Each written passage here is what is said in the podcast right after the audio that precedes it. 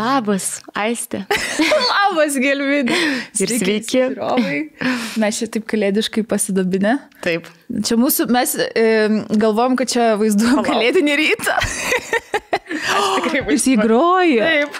Labai Kaip džiaugiuosi. miela. Dabar tik užtruks išjungti, nes čia keičiasi muzonas. Gerai, tai lai jis ten groja, fana. Gal nustos pats? Ne, nenustos, aš turiu jį išjungti. Žodis, tai čia mūsų toks e, kalėdinis rytas. Sorry. Viskas gerai, tu daryk. Do your thing. Va. Tai čia toks mūsų lyg ir kalėdinis rytas. Taip, kur mišrainės kažkaip nematau. Kur šampanas. Šiaip yra dar ten biški išsigazavęs. O ka, kas yra tavo kalėdinio ryto tradicinis patiekalas? Ar yra kažkas, ką visada valgot? Likučiai. Man iškeliausia, išėdas, pučių išėdas. Kur viskas sudėta į šaldytuvą ar šalta, bet net Taip. nesišildai ir valgai. Taip, taip, skaniausias. Ir Ir, dar kai kurias mišrainės, kur buvo kūčiam padarytos, pas mus sumaišo su majonezu. Nu, taip, paturbina kalėdiškai. Ir mesyčių, ten jau visokių galima. Jo, mėsyčių, dar ten gal kokių iš kūčių likę, žuvies kažkokių Taip, patiekalų. taip, ausytės, man yra skaniausias kūčių patiekalas, kur aliejų keptas su grybais, tokie kolduniukai. O, labai. Mes noriu tokio nedarydavom patiekalo, tai aš net nežinau, aš turbūt neragavusi jo. Ne? Mm, Čia kaip belešas, gal tik tai su grybais. Nu, man viskas, kas aliejų kepta, yra žiauriai skanu. Jo. Bet turbūt visiems žmonėms taip yra. Ir, ir tada kokie dar, nu, ten pirago, saldumynų, nežinau. Taip, taip, torčiukas. Panetone būna. dar būna labai. Nu, Panetone dabar tik tai madoj, jau į Lietuvą atėjo, bet šiaip labai skanus reikalas. Tas Taip, taip. Panetone. Jau su valgys razinom, Aš porą. nekinčiu razinų, mm. bet man ten... Ten tinka, sueina. Žinau, o ten pilo alkoholio jie. Man atrodo, kad pila. Tas toks ataskanis, kur... Gal dėl to taip ir skanu. Ne, man atrodo, gal tam su kokiu romu būna išmirkyta ar kažkuo. Gali būti. Aš tiesiog tokį skonį jaučiu visą laiką. visą laiką, visą gruodį jaučiu burnoj. Romo skonį. Oi, skanutas alkoholis. Ar spėjai Hario ir Megan dokumentą? Taip. Taip, šiaip buvo jokinga, nes aš įsijungiau, kažkaip buvau nepažiūrėjus ir galvojau, kad tai bus filmas dokumentinis. Mhm. Ir tipo, kaip ir baigėsi ta pirma serija ir aš jau, tai čia tik tiek ir tu žiūriu, kad yra dar trys, tiksliau dar dvi, E, bet pala šiandien, man atrodo, jau išeina dar trys. Jo. Bet mes, o tu visas matei tas tris, ar Jo, su mantu žiūrėjom. Mhm. Jis irgi labai norėjo pamatyti. tai kokie įspūdžiai? O kokie tavo įspūdžiai geriau pasakyk? Man asmeniškai tikrai buvo įdomu žiūrėti. Aišku, aš e, atlikau paskalų tyrimą. Ir, nu, tiesiog pažiūrėjau, ant kiek yra is- išsiskaldžiusios tos nuomonės. Tikrai labai daug kas ten ir puola juos ir ėda. Kad maždaug, e, nu jo, jeigu jūs taip jau čia norėjote atsitraukti nuo to viešumo ir jūs jų, taip kankino, tai kam daryti dar dokumentinį papildomai apie tai, jo labiau, kad jau buvo tas interviu su opera. Reikėjo, žinai, pay the bills. Jo, temų nesimėtų. Iš kitos pusės, nu jo, vat, kaip ir nėra patvirtinta ta informacija, kad tikrai šimtas lemų, ar yra patvirtinta?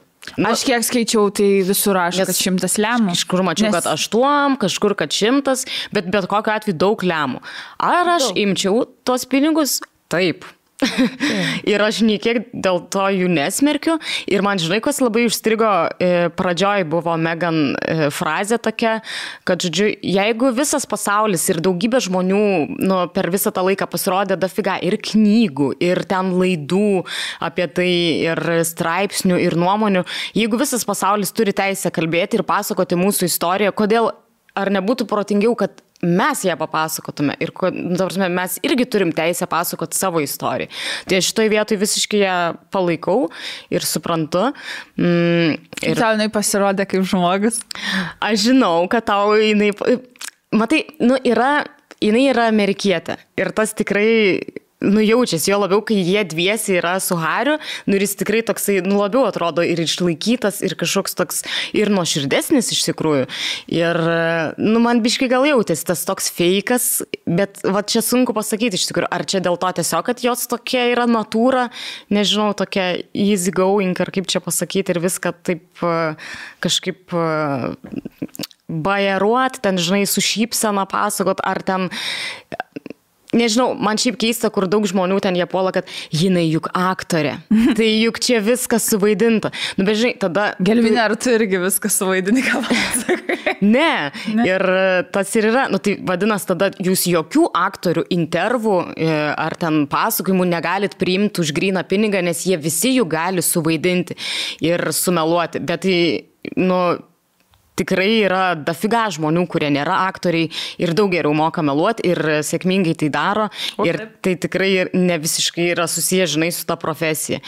Ir, ką žinau, aš tai ne, nemanau, kad ten kažką labai vaidino, ar melavo, ar ten dramatizavo, ar ten dirbtinai verkė, raudojo. Nu, koks pointas, nežinau. Buvo vienas e, jos ten, e, kai mačiau, kad UK, aišku, medija ten e, Britų ją vėl sutaršė tiesiog už tą dokumentinį ir buvo, kur labai pasipiktinę buvo žmonės, kaip jinai rodė, kad lenkėsi karalieniai. Jo, tai va šitas labai man irgi užkliuvo, bet aišku, kad visur ta ištrauka, tipo, klaidžioja ten po internetus, kur išimta eilinį kartą, žinai, iš konteksto, Taip. tos 15 sekundžių, kur jinai ten... Realiai žvengia, jinai pati iš savęs. Visiškai, ten buvo tiesiog savikritika savo, kad jinai nežinojo, kaip reikia ten tą daryti nusilenkimą ir, o kai yra ta trumpa ištraukėlė, tai iš kontekstų išimta, nu tai tikrai gal atrodo ir nekaip, jo labiau, kad ten mačiau yra visokių video, kur Hario reakcija, tipo prizuminta, kur jinai ten, žinai, nusilenkinėjo, jis toks krinžina. Jo, nes biški per ilgai tam nustėsi tos jos bairiukai. Truputį ilgokai, bet žinai, ka, kas, nu visi, kas bando juokauti gyvenime, susiduria su nepavykusiais. Reikia juokauti ar bandyti būti kažkokiu ten, nes matėsi labai daug momentų, kur jinai bandė kažkokią būti... Nu, faina. Faina, jo. Ja. Tai va, tai man Hario gal labiausiai patiko ta va, istorija, kaip pasako, kaip jis įaugo ir koks jo santykis buvo su visa medija, su visais paparaciais ir panašiai. Tai man va šita dalis žiauriai įdomi buvo, nes mm -hmm. aš negalvojau, kad tai blogai jiems buvo, kol jie augo, kad jie, kad net kai rodė ten, pavyzdžiui, Dienos įsvaro atostogaut, kad jie ten turi pozuoti, blėt, fotografų. Jo, blėt. 10 minučių. Ten viena ta scena, kur buvo filmavo, kur ir ten tos princesės kitos išstatytos ir matos, kur visiškai per prievartą šypsosi tie vaikai, nu tai gaila vaikų, aišku. Tai va, tai man va tas va įdomu buvo ir gal daugiau dabar dar parodys apie tą jo pusę, nes man mhm. tikrai labai įdomu, koks yra insidas, kai tu augi va tokioje aplinkoje, tokioje šeimoje ir kur yra ta sistema, kuri viską prižiūri, kad jo. toliau egzistuotų konstitucinė ten ta monarchija ir, ir tas visas santykis būtent tabloidų su karališka šeima, kaip ten mhm. ranka ranka plauna ir kai jisai pasakojo, kad vos tik tai pasikeitė jo santykis su paparaciais dėl Meganų, kad Taip. jie buvo labai šlikštus jai ir, ir tiesiog nustojus jais kalbėtis arba būti fainas, nu, mm -hmm. tipo, fotografuotis ir tiesiog būti toks, koks anksčiau patiko jiem, Taip. kad jie pradėjo dar labiau važiuoti ant jų. Mm -hmm. Nu, ta prasme, kad ten toks žaidimas vyksta. Man šiaip, žinai, dar ta dalis užstrigo, kur nežinau, kas žiūrėjot, kas nežiūrėjot, bet uh, trečiam tam epizode buvo, kur apie jos tėvą tai papasakoja, mhm. kur jisai, žodžiu, už kažkiek ten irgi pinigų sutarė su paparaciais, kad ten susteidžintas nuotraukas darys, kur tipo atsiskaito knygą apie Britaniją, ten ar domisi, žinai, kažką apie monarchiją, kad tipo, o, ruošiasi vestuvėm. Ir man visa va ta dalis, kur jinai ten bandė su juo susisiekti, tada jis ten pranešė, per spaudą tik tai sužinojo, kad jis net nedalyvaus jos vestuvėse ir taip toliau ir panašiai, ir kad daugybė ten ten tų straipsnių buvo, kur, o, tėvas, tipo, net nekviečiamas ten įves, nu, kad jinai buvo daroma kažkiek blogietė. Jo, tai jisai šiknius. Netikra sesė ten. Ta. Taip, taip, taip. Tai vad iš tos pusės, man atrodo, nu tikrai žiauriai skaudu, kai artimiausi tavo žmonės e, realiai atsisuka prieš tave tiesiog dėl pinigų. Bet ir... tai būtų tiek daugelį šeimų hebra. Taip, bet šiaip galvoju, kas e, iš mano giminės, pavyzdžiui, atsirastų, nu, jeigu aš netyčia patekčiau į karališką lietuvišką šeimą, kas būtų tas pilypas iš kanapių, kur aš turiu baisę istoriją. Gelminė vaikystėje buvo baisus žmogus, ten su manim nedraugavo ir mušėsi ten ar jo. kažką. Arba kažkokį, žinai, tik tiesiog naratyvą pakeisti, kaip mm -hmm. tavo jos uh, netikra sesuo. Taip. Daug vyresnė, kurios ten ryškiai nebendravo, niekada net. Taip, ryšio. atsirado, išlindo baba iš kažkur. Garantuoju. Taip. ir pas mus kažkas išlys. Taip, taip. Nu, ta prasme, tai yra žiauru žiauru, kai pagalvoji, kad va, tokiose situacijose ir pasirodo, kas yra šeima ir kas mhm. tikrai uh, vertina tave ir myli tave ir palaiko tave, o Taip. kas viską daro dėl pinigų. O įdomu, kad dėl pinigų žmonės labai daug gali. Taip, padaryti, nu, ir ypač kai patys artimiausi tėvas tavo, kai tai pasielgia. Nu, tai... Nu, man jisai jau kai nuotraukas aš jo pamačiau, jau taip ir atrodė, kad... Taip, čia gal ir negražu taip sakyti, bet kažkaip... Bet net... atrodo, kad jiems tų pinigų reikia. nu, netrodo iš veido, kad labai jis geras žmogus. Jo, ir tas esuojos irgi, taip pat, taip. kad irgi tų pinigų labai reikia. Jo. Tai va, įdomu dabar tie trys kiti epizodai. Labai, bet šiaip laukiu, man tikrai labai kažkaip įdomiai susižiūrėjo. Ir žinai, kas dar man patiko, e, ta linija, kad pavyzdžiui, aš nežinau apie Harry, kad jisai buvo ten įsivėlęs į kažkokį skandalą, kur su nacijų forma jo, jisai kažkokiam e, vakarėlį buvo ir aišku, mm, paskui ten ir atsiprašė ir taip toliau, bet šiaip kaip gražiai nupersivertė visiškai kitą pusę, kad jisai iš esmės dabar nu, visiškai priešingose barikadų pusėse yra atsidūręs. Ai, aš žiūrėjau iš karto, kaip e, išėjo tas dokumentinis, e, jinai jau ten į Daily Mail, man atrodo. Mm -hmm. Kur tie jokiai tabloidai? Taip, taip, taip. Visi straipsniai absoliučiai buvo tik apie taip, tai. Taip. Tie visi pagrindiniai. Ir iš kiekvieno kažkokios ištraukos mm -hmm. viskas nors ten blogai, blogai, blogai, šitas blogai pasakytas, šitas blogai. Čia, tipo, vėl metė bombą karališkai šeimą, o iš tikrųjų mes žiūrėjom su mantu ir sakom, nieko čia nėra apie tą karališką. Bet absoliučiai ir nieko blogo tenai nebuvo pasakyta. Visiškai nesakė. ten šiaip didesnė bomba ir stumimas buvo ant visos tos paparacijų kultūros, kuri man iš tikrųjų atrodo žoska. Mhm. Nu, Kaip pasakoju, ten, kad e, kai jinai tik pradėjo su juo draugauti ir ten po to pradėjo žmonės, blėt, vaikščioti jos kiemą. Taip, kameras, kameras ten nusukinėti. Ir šiaip, nu, kai sakė, kad ten, žinai, vos ne jį policijai ten skambino, kad, nu, ką daryti, tipo, mane penki vyrai kiekvieną dieną, tipo, persekioja, laukia prie mano durų, važinėja visur paskui, nu, iš esmės tai yra persekiojimas, bet e, čia irgi yra įdomi dalis, kad, nu, tu esi dabar dėmesio centre, tai kaip ir jeigu būtum, atrodo, taip, atrodo, jeigu būtum paprasta, paprastas žmogus, paprasta moteris, tai tikrai sulauktum pagalbos, o kai va esi e, princo mylimoji, tai ir nesulaukia tos pagalbos. Jo, čia ta viešumo kaina, mažai žmonių pagalvoja apie tai, kad tai iš tikrųjų, vat, jie norėjo šito atsisakyti ir nenorėjo, kad sekiotų ją, pavyzdžiui, iki vyrai visą laiką, arba ten, Taip. žinai, gauna visokius ten tuos death threats -hmm. ir jos vaikai ir visada turi būti su apsauga, nes niekada nežinai, kokių psichų bus, nu, taip. kurie kažką norės blogo padaryti. Tai vat, žmonės kažkaip nepagalvoja apie tai ir visada apie tą. Taigi jūs nenorėjote viešumos, kodėl jūs. Taip, taip, ir čia man atrodo yra truputį skirtingas dalykas, nu, kaip be būtų jinai yra aktorė, tai tai gal jinai nori dar tos viešumos, ja. bet turbūt, kad galėtum pats rinktis, kiek daug jos yra, o ne tai, kad, žinai, čia savaime suprantama, kad visi turi teisę tiesiog tave, tavo visą gyvenimą stebėti per padidinamą stiklą. Labai gera kalėdinė tema. Be paparacis.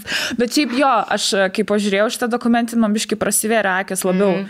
apie tą visą paparacijų kultūrą. Taip. Ir tai yra baisu ir tas viešumas toksai, kur visas pasaulis stebi Taip. tave, kiekvieną tavo žingsnį, tai yra žiauriai baisu. Mm -hmm. Šiaip įdomu, kad mes Lietuvoje iš tikrųjų nu, neturim paparacijų tokių kaip po. Vincelis. Nu, va, vienintelis, taip, bet nu koks jis paparacis tiesiog gatvėje. Blokavęs mane Facebook. Mane žinok irgi, aš nežinau, Vincai, kas yra, kodėl. Nors meniai aš kažką ten komentuoju, nei, nei ką. Keista. Tai, Atblokuok, Vincai. O šiaip tai nelabai, ne aš mm -hmm. irgi. Tai... Nu, žinau, kad, tipo, kai ten kažkas tuokėsi jau žvaigždės, tai prie bažnyčios ten susirenka ir bando ja.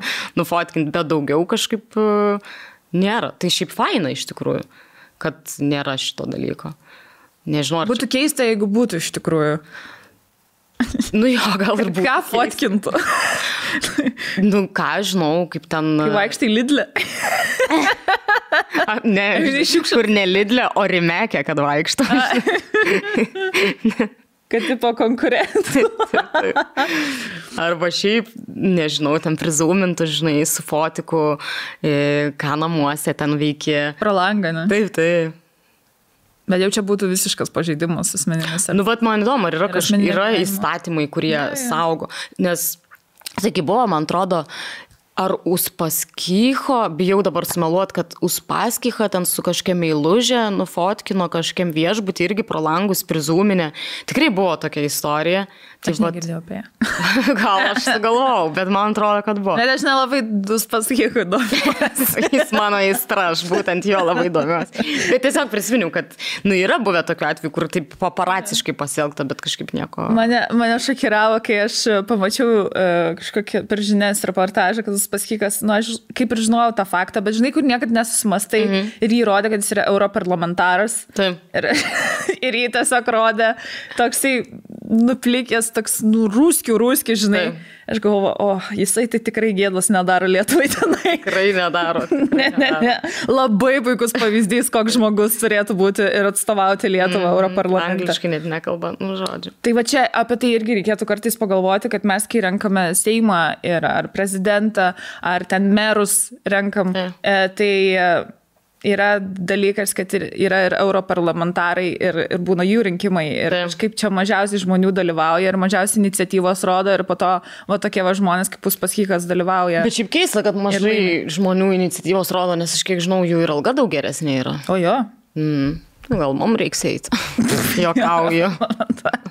nu, bet rimtai, nu, ta prasme, ten yra įdomių labai variantų. Taip, taip, taip. Dabar tai, tai pagalvoti reikia gal nu, tai yra svarbu atstovavimas Lietuvos. Tai yra žmonės, kurie atstovauja mus. Kad nedarytų gėdos mūsų šaliai. Tai va. Labai juokinga buvo, aš pravažiavau pro rotušę šiandien ir kažkodėl aš buvau, man, mano galvoje atrodė, kad stovi eglė rotušė, nu kaip kiekvienais metais. Ir aš tik šiandien atkreipiu dėmesį, kad ne, nes pasirodo neužteko pinigų, nes viskas tortui buvo atiduota ir ten stovi tik tokia simbolinė mažytė, kažkokia, ant kažkokio padėkliuko padėta tokia eglutė. Tai tiesiog kažkaip mane prajuokino labai, kad visgi neužteko pinigėlių. O tai kokią tu eglę matai tada? Vat aš nežinau. Turbūt jį buvo mano galvoje, nes aš juk sakiau tada praeitam kažkuriam podcast'e, kad, nu, va, prorotų šią seglutę pravažiavau, mačiau, tai nemačiau, jos Kartais nebuvo. Net taip atrodo, užsifiksuoja tau, kad taip. atrodo, va, pernai matėjai ir atrodo. Man turbūt šiandien. liko, nes aš mačiau kažkokias šviesos degė, gal ten tiesiog. Kartais tai būna, žibintai. nes tu kaip pripratęs, kad visada ten stovės. Tai taip, ir atrodo, atrodo kad tai... Taip, o va dabar dieną pravažiavau už palapolas. Kur, kur ta eglė? nu, žodžiu. Jeigu dar neturite e, kalėdinių dovanų savo artimiesiems. Tai mes čia pametinėsim dabar paskutinės idėjas. Paskutinės minutės pasiūlymus. Jos gali išgelbėti jūsų kailį. Taip. Tai e, vienas geras dalykas, kas gali išgelbėti jūsų kailį, tai yra gera dovana ir geros dovanos įspūdžių, dovanų, idėjos ir visi Taip. pasiūlymai. Man apskritai tokios e, patyriminės įspūdžių dovanos atrodo geriausias, kai kažkokią veiklą dovanoji e, ar kažkokį, nežinau, ten restoraną, nuėjimą ar į spa, ar, ar kažkokį ten skrydį oro balionu, nes e, tai iš tikrųjų yra labai protinga tai daryti, nes dažnai tos dovanos būna plus vienas. Tai jūs tiesiog galite protingai pamastyti, kad jūs būsite tas plus vienas ir padovanoti dovaną ir savo artimam, bet ir savo to pačiu. O dovanų idėjų yra nuo A iki Z. Labai man faina, kad e, gera dovana turi daug idėjų ir būtent vyrams Taip, ką padovanoti. Nes niekada nežinai, ką jiem dovanoti. Jo, yra didelis galvos skausmas, ką ten tėčiui, seneliui, ar antrai pusiai padovanoti, ar broliui. Tai čia yra daug visokių skirtingų patirčių ir vyrams, tarkim, ten alaus pažinimo vakaras, ar skrydis elektrinių parasparnių. Taip, šaudimo iš keturių ginklų iššūkis, dažasvidis dviems Vilniuje, vairuok Ferrari Portofino mieste mieste ir pilotuok realaus skrydžio simulatorių. Nu, tiesiog viskas e, taip berniukiška ir manau, kad tikrai vyram turėtų patikti tokios dovanos. Ir apskritai gera dovana.lt turi net virš 3000 skirtingų dovanų idėjų ir pasiūlymų. O būtent e, visus pasiūlymus jūs galite rasti, kaip Gelminė minėjo, geradovana.lt arba geradovana parduotuvėse. Taip, arba didžiosiuose maisto prekių parduotuvėse esančiose geradovana stenduose. Tai va, tai jeigu dar e, neturi dovanų, tai bėkit, lėkit į gerą dovaną ir išrinkit įspūdžius ir dovanokit įspūdžius savo artimiausiams žmonėms. Ir dar trumpai labai papildysiu, kad jeigu vis dėlto neišsirenkat, kokį būtent įspūdį dovanoti, tai gera dovana turi ir labai fainų rinkinių, pavyzdžiui, dovanų rinkinys jam arba dovanų rinkinys jai, kur, kur sudaro, tarkim, vat, jam 65 su viršum išskirtiniai pasiūlymai, kur jau tas žmogus išsirinks būtent tai, kas jam patinka ir kas jam labiausiai prie širdies.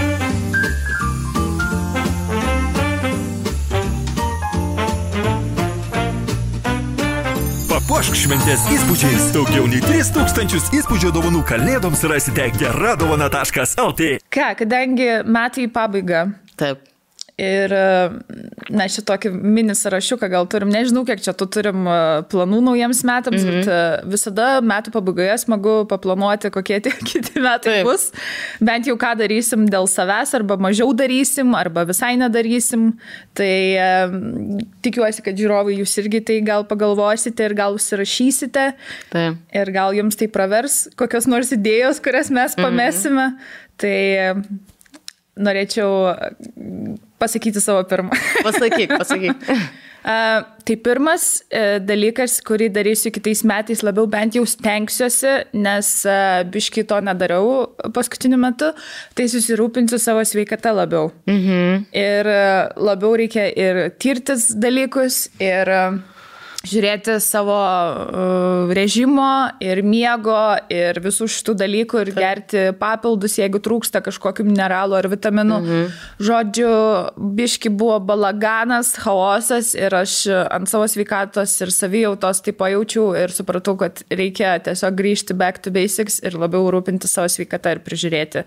Ir jau žinot, ne 18 metų man tai yra tokių dalykų, kuriuos reikia tikrintis ir, ir, ir saugotis Tai, Taip. tai sakiau, kitais metais tikrai pradėsiu visur užsirašysiu, viską pasitikrinti. Aš šitą papildysiu dar, irgi noriu tai daryti ir ką tikrai noriu padaryti, ko dar nedariau ir kas žinau, kad priklauso ir nemokamai, tai yra tie tyrimai nuo gimdos kaklelio vėžio. Tai šitą vieną ir žinau, atrodė, kad daugiau vardinsiu, nu kas tikrai priklauso ir ką reikia pasidaryti. Tai aš, vienas mano planas yra, nu bent jau šitą padaryti, mhm. nes aš antiek, tipo, nieko nesitikrinu kur, žinai, savo pa, pačiupinėjai, taip, ai, nu lygiai. Gerai. Aš irgi čiupinėjau vis. Nes pas mane giminė yra vėžių mhm. istorija, tai aš visada tipo turiu, bet aš dariausi tą gimdos kaklelio vėžio tyrimą. Aha. Viskas ok. Nėra tai baisu, kaip galvojau, kad bus baisu. Bet o ten ima kažkokia mėginėlė? Jo. Nu, bet žinai. Iš gabaliuką išplėšia, iš tavęs tiesiog. Jauti tiesiog nemalonų jausmą tokio metalo savo. Aha. Ne. Ir toks, nu, toks biški. nu jo, bet tai vat, šitą labai norėčiau padaryti. Bent jau, bent jau tiek. Nes, nu gerai, darausi ten vitaminų kartą į metus ten ar kažkokių bendrų ten vėžio žymenų, ar kaip tai vadinasi. Tai, bet norėtųsi, nu jau ir tokį ko konkretesnį pasidaryti. Nes ir tikrai ir amžius tas, tai va, ir moteris visos jūs irgi pasidarykit, nes priklauso nemokamai nuo kažkelių metų amžiaus, man, ar nuo 27, man atrodo. 25, man. Ai, nuo 25 iš viso, nu tai, jau 8 metus nieko nedariau.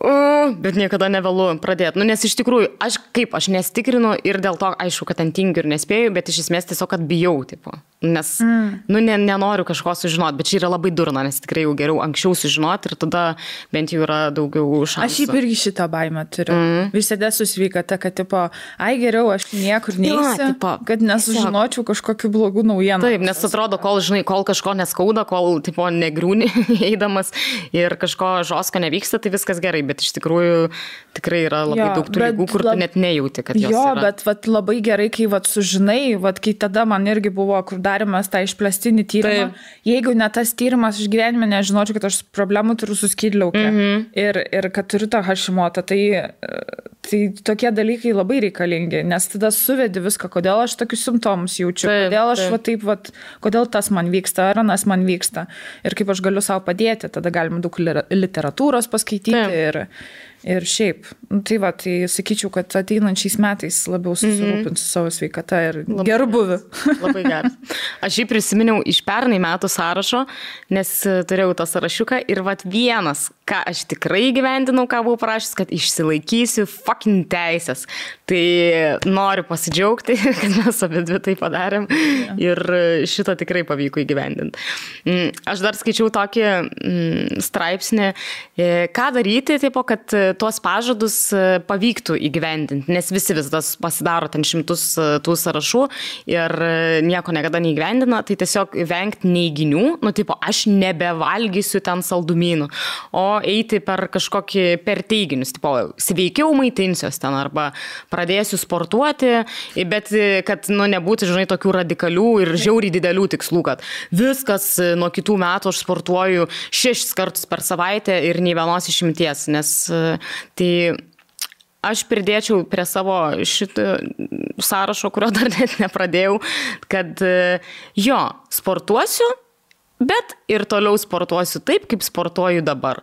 Du kartus į savaitę, kartais vieną, kartais tris. Kaip pavyksta, bet bent kartą į savaitę. Mano toks bus minimumas, bet aš manau, kad kuo mažesnis tikslas, tuo lengviau jo laikytis ir gal net pavyks šiek tiek ir perlipti tą minimumą. Tai tiesiog, kad neapleist to fizinio kūno ir sporto režimo kažkokio minimalaus bent jau. Mhm. Kitas mano dalykas, jau prakalbant apie sveikatą, tai apie e, emocinę ir psichologinę Taip. sveikatą, tai vėl pradėsiu vaikščioti terapiją. Ne. Bravo. Taip, tai čia mhm. mano labai didelis tikslas naujiems metams, kad uh, surasti tinkamą psichologą, su kuriuo galėčiau draugauti ne vienus metus ir, ir eiti į terapiją vėl, nes, nes jaučiu, kad reikia. Jaučiu, mm -hmm. kad mhm. reikia. Ir tas gal virsmas tų metų ar kas yra, bet Ta. yra dalykų, kuriuos reikia įsakyti ir truputį... Mm, Susidėliot galvoje. Jo, jo, mm. Išsivalyti sielą ir galvą. Teisingai, labai geras tikslas. Aš turiu kitą dar tikslą. E, nu, įsikelti į namą iki kitų metų. Čia, aišku, ne tik nuo manęs priklauso. Iki bet... kitų metų? jo. Tau mažai liko. Ne, ne, iki, iki dar, iki dar kitų. kitų nu, taip, taip. tai, kad jo, kad jau naujus metus tikrai pavyktų švęsti name ir, sakau, jo, ne viskas nuo mūsų priklausys, bet uh, kažkiek daugiau tam dėmesio skirti, nes dabar visiškai nieko kaip ir nevyksta. Nu, ten dizaineriai dirba, bet mhm. re, realių kažkokių dar, darbų nieko nėra. Tai biškai kažkaip e, į tai daugiau dėmesio atkreipti kitais metais ir kad viskas smūt praeitų. Nes aš be šią naktį sapnavau, kad mes nuvažiuojame į namą ir ten jau išklotos grindis, tipo, pridėta visokių kažkokių keistų baldelių ir viskas iš tokių šiaudų nupinta. tai supratau, kad nenorėčiau taip šiaudinių baldų. Tai žodžiu. Tai va toks. Tiesiog e, dirbti ties namu ir kad pavyktų tenai apsigyventi kitą metą. Mhm. E, mano kitas e, noras, tai tiesiog gal daugiau pakeliauti. Mhm. Toks, šiaip aš visada mėgstu keliauti, bet taip norėčiau vieną mokėti pakeliauti. Taip. Gal norėčiau solo? Jo solo kelionės, bet tokios biški tolimesnės. Nes čia pakalbėjau uh, su viena mergina ir jinai papasakojo, kaip buvo tokiai tolimesniai kelioniai ir, ir man labai mane įkvėpė mhm. ir kažkaip norėčiau pakeliauti vieną kokią savaitę ar dvi, bet kažkur... O turi tikslą kažkokią? Aš dar neįsirinkau kel, nu, kelionių Aha. destinacijos, kelionės destinacijos, bet kažkaip norėtųsi, kad nebūtų per daug baisu vienai moteriai, nes mhm. nu, daug yra šalių, kur moteris negali viena keliauti. E, bet kad e, vat, galėčiau kažkur viena su savim pabūti ir pakeliauti. Nes aš nesu to kaip ir darius, nes nuvarai ten, žinai, kažkokią kelionę, tai ten kažkur toj šaly būna draugai taip, taip. arba dar kažkas, bet va tai va, kad tiesiog viena visur vaikščiat ir būt kažkokiai mhm. svetimoji visiškai šaly, tai man taip nėra buvę. Man irgi. Čia gal kokie biškiek egzotiškesniai, gal būtų fain. Azijoje gal. Į balį. Ne. Nenori, ne? Ne. Aš norėčiau į balį sugrįžti labai. Tai aš iš tikrųjų, kas liečia keliones, tai jeigu neklystu, pavasario pradžioj e, švesiu jubiliejų, kai visus metus niekur nebuvau išvažiavus iš Lietuvos. Ir tikiuosi, mano tikslas naujametinis, kad aš nesulaukčiau to jubiliejaus, prasme, šitą sugriauti ciklą ir kažkur išvažiuoti, bent, nežinau, į Latviją, bent porai dienų, į Lenkiją, bet kur. Nu, gerai, Lenkija gal ne, nėra, kad labai norėčiau, bet, nu, bent jau trumpam. Tikiuosi, kad pavyks rasti laiko iki pavasario kažkur ištaikyti. Jau man tai sakė, niekur nevažiuos su manim, nu, ir neskris, nes, tipo, nes, nespėja ir neturi laiko. Sakė, gali važiuoti viena arba su draugiam. Tai jei kažkur norėsi kartu nuvaryti trumpam, tai kviečiu tave. Gerai. Nes aš tai spėsiu, man reikia. Mhm. Nežinau, kažkaip e, pasilgau labai. Nu, nėra, kad čia merdėčiau dėl to, kad niekur ne, neišvažiavau tiek laiko, bet jau taip e, kažkaip e, spirga kažkas viduje, bent trumpam kažkaip truputėlį aplinką pakeisti ir mhm. lokaciją savo, kažkokių naujų įspūdžių truputėlį gauti. E, vienas paskutinių mano planų kitiem mhm. metam, tai daugiau laiko skirsiu savo artimiesiems ir draugams. Mhm. Tai nes kadangi su metais vis sunkiau būna susitikti ir daugiau Taip. praleisti laiko, tai kažkaip norisi daug santykių truputį atgaivinti ir per visus šitus nesusimatymus, bėgiojimus, lakstymus, visų asmeninių reikalų turėjimus, Taip. kažkaip matosi, kad tie ryšiai truputį atšala, jo braška, mhm. tai kažkaip norisi prisiminti viską ir bandysiu sudaryti kuo daugiau galimybių, kad galėčiau susitikti su savo artimiausiais žmonėmis ir draugais. Labai gražu. Aš, jeigu leidai, pasiskolinu irgi šitą tavo, o paskutinis mano tikslas ateinančiais metais yra labai norėčiau suvaidinti bent vienam geram filmui. Kad ir mažą vaidmenį, nelabai didelį, bet kad būtų, nu, toks tikrai geras filmas, kur man pačiai didžiuotis galėčiau. Tokią turiu svajonę. Tai tikiuosi, kad pavyks gyventi. O arba tada kokiuose penkiuose prastuose. Ką tu čia? Bet čia taigi, o galima biškiai užsiminti, tai taigi šis serialas ne. Ai, tai jo, jo, jo. Jo, tai šis serialas neužilgo su Gelmine ir jisai bus toksai mistinis. Uh, Nežinau, tai. daug dalykų apie jį, bet kažkoks labai įdomus. Man atrodo, kad įdomus, bet aš nu, pati dar nieko nemačiau, tai labai laukiu. Nežinau tiksliai, kada išeis gal vasarį. Tai, tai va, nu arba ten antram sezone nusifilmuoti irgi norėčiau. Žiauriai šiaip laukiu, noriu labai pamatyti ir labai didžiuojas tavim, kad... Ačiū, bet labai, žinai, nenoriu kur sukeli lūkesčius, nes man filmuotis tikrai buvo labai faina, bet čia yra ir didysis, didžioji mistika iš tikrųjų, nes kartais būna aikšteliai labai faina ir atrodo, kad žiūri bus krūtai, o pasižiūri e, galutinę medžiagą ir toks, hmm, nebūni tikras, ar tikrai tai taip faina. Tai niekada negali žinoti. Kartais būna, kad iškerpa tave. tai tikiuosi, tai. Tavo veidą iškerpa. Ir tiesiog visas, visas scenos išima. Man yra buvę ja. iš vieno filmo. Kur... Yra? Bet ten buvo trumpo metro filmas ir aš ten tai, ir turėjau vieną sceną, bet jie visai iškirpo. tai tai buvo auči. O čia yra... kai rašo, kur aktoriai būna kažkaip filme ir būna uncredited kažkas tokio. Nes... Žinok, nežinau, kaip. E, nes taip būna. Vis tiek kad... titrus įrašo. Jo, jo, jo, bet. Dėkojame. bet tavęs nebuvo. Už skirtą laiką. Ir tada gal su kokį DVD išeina deleted scenes. Ir gali būti director's cut, kas nepateko į filmą. o dabar pabaigai, kadangi čia mūsų kalėdinis šventinis podcastas, Taip. tai ką palinkėti palinkėtum man, pavyzdžiui, ir ką palinkėtum žiūrovams. Ir aš tada tau palinkėsiu kažką Gerai. ir irgi žiūrovams. Tai tau palinkėčiau e, įgyvendinti savo tikslus ir nebijoti ir kad šiais metais pavyktų imtis iki galo, ką tu nori ir e, tiesiog griebti jauti už ragų ir žiūrėti savęs, ko tu nori. Čia toks papildomas dar. Mm, čia ir kas liečia žinai, ten ir asmeninį gyvenimą, ir, ir karjeros dalykus, tai tiesiog žiūrėti žiūrėti savo šiknos, gyventi dėl savęs ir gyvendinti tos dalykus, ką tu nori gyventi. Tai tikiu, kad tau ir pavyks, tai tiesiog tikėti ir daugiau drąsos ir nebijot. O žiūrovam aš norėčiau palinkėti mm, tiesiog uh, vertinti tai, ką turi. Čia labai aš iš tikrųjų, ne, aš turiu dar pagalvoti, ką palinkėti, nes pradėjau sakyti ir supratau, kad man nepatinka. Vertinti. Ne, kas čia kažkokia beletristika, aš sugalvosiu kažką geriau. Palauksiu, kol tu man kažko palinkėsi.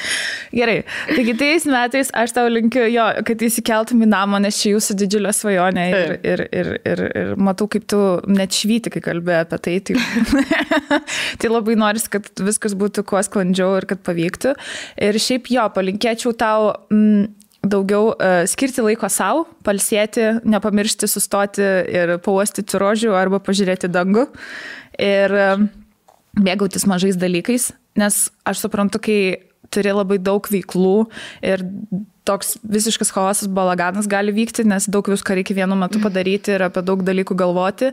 Tai palinkėčiau uh, tiesiog irgi uh, prioritizuoti save ir savo norus, ir pastovėti už save, ir pasakyti ne, kada reikia. Ir žodžiu, tiesiog žiūrėti savo sveikatos emocinės mhm. ir fizinės ir daryti dalykus dėl savęs. Labai geras palinkėjimas, kad tik Dievui jausi. Tikrai taip ir darysiu, bent jau bandysiu.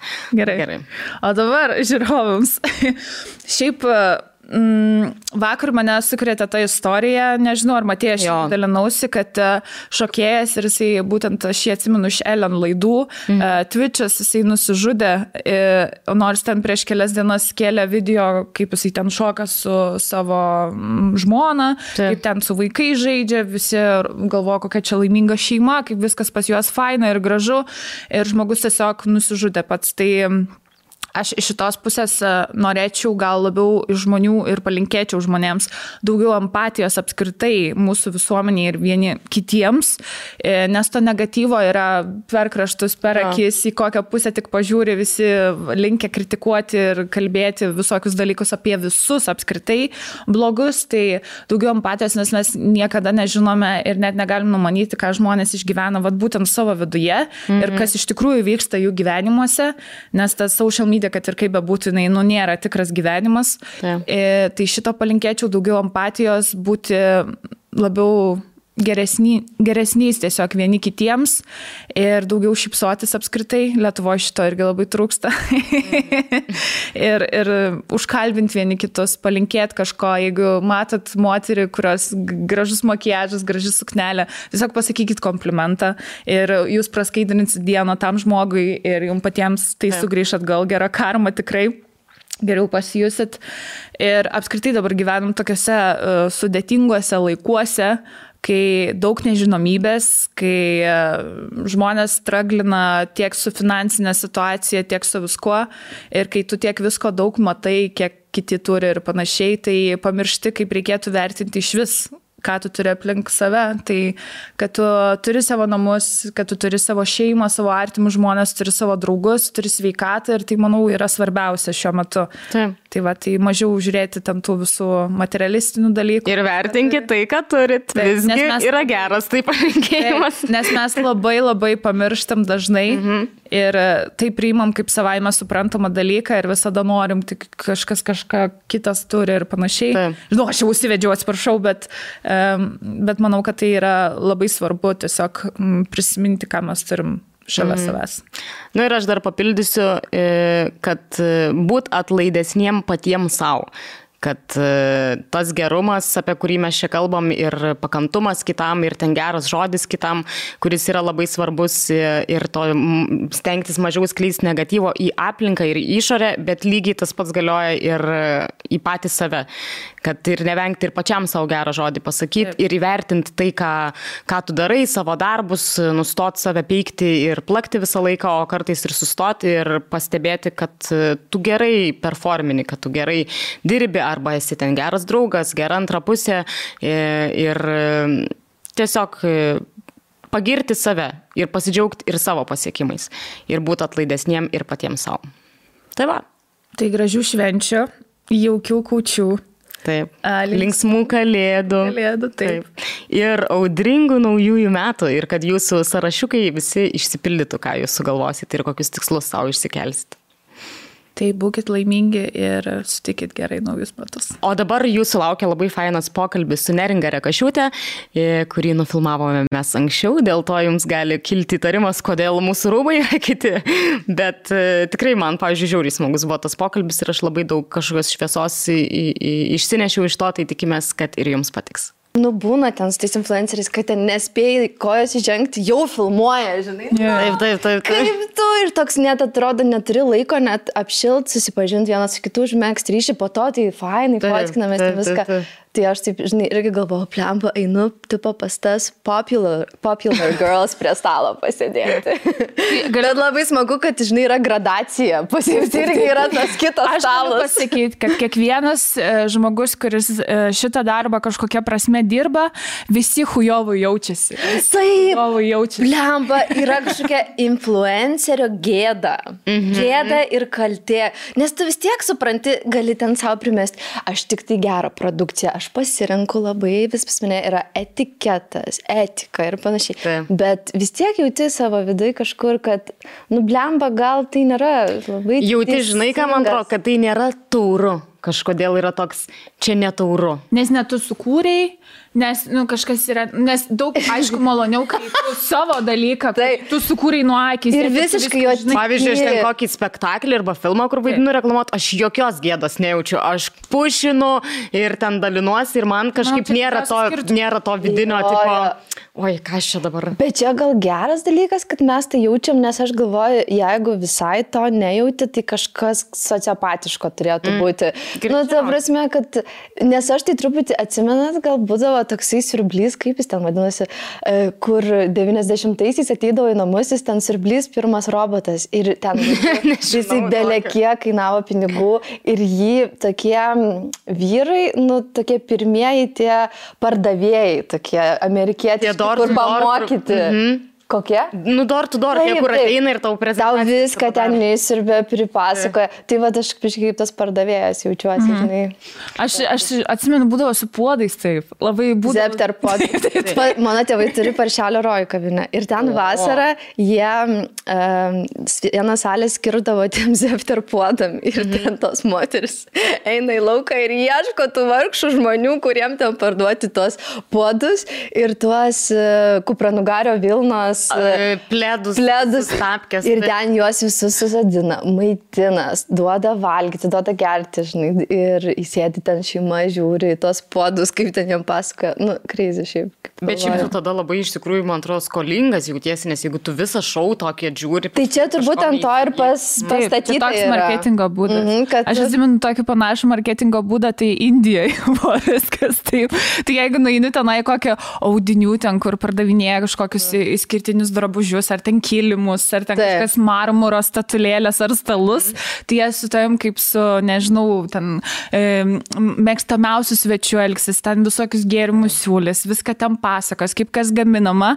Nu ir tada jeigu pasakai, nu, atsiprašom, labai smagu buvo, bet mes nieko nepirksime. Jis vyksta, tai. Veidas tiesiog vietoj pasikeičia ir vis tiek jie bando tau kažką įkišti. Nu, tai čia tiesiog toks marketingo būdas, kuris tikriausiai daugeliu atveju veikia, nes vėlgi turim tą tokį vidų jausmą, kad, nu, blem, Nu, tai ta, reikia. kad kaltas jau jautiesi, jau čia, nu, kažkaip vis tiek va žmogaus peržengiai kažkokias ribas. Taip, taip, kažkokias taip. ribas. Arba kur būna tos nu, konsultantės, vis, arba, blemba, dar labai trumpai papasakosiu, žinot, kur būdavo, e, eini į kažkokią procedūrą, e, čia neseniai sklandė šitas schemas, nežinau, kaip jį pavadinti, kad tu ateini pas kažkokią kosmetologiją, kažkokią procedūrą, tau ten kažką padaro ir tu esi paskui kaip ir priversta pirkti kažkokias priemonės už tai, bet jeigu nenori pirkti, mainais turi pasakyti savo kažkokių kelių draugių telefonų numerius. Šitą Kaip tiesiog- skemutę kokia gera jo. kaip potencialių aukų.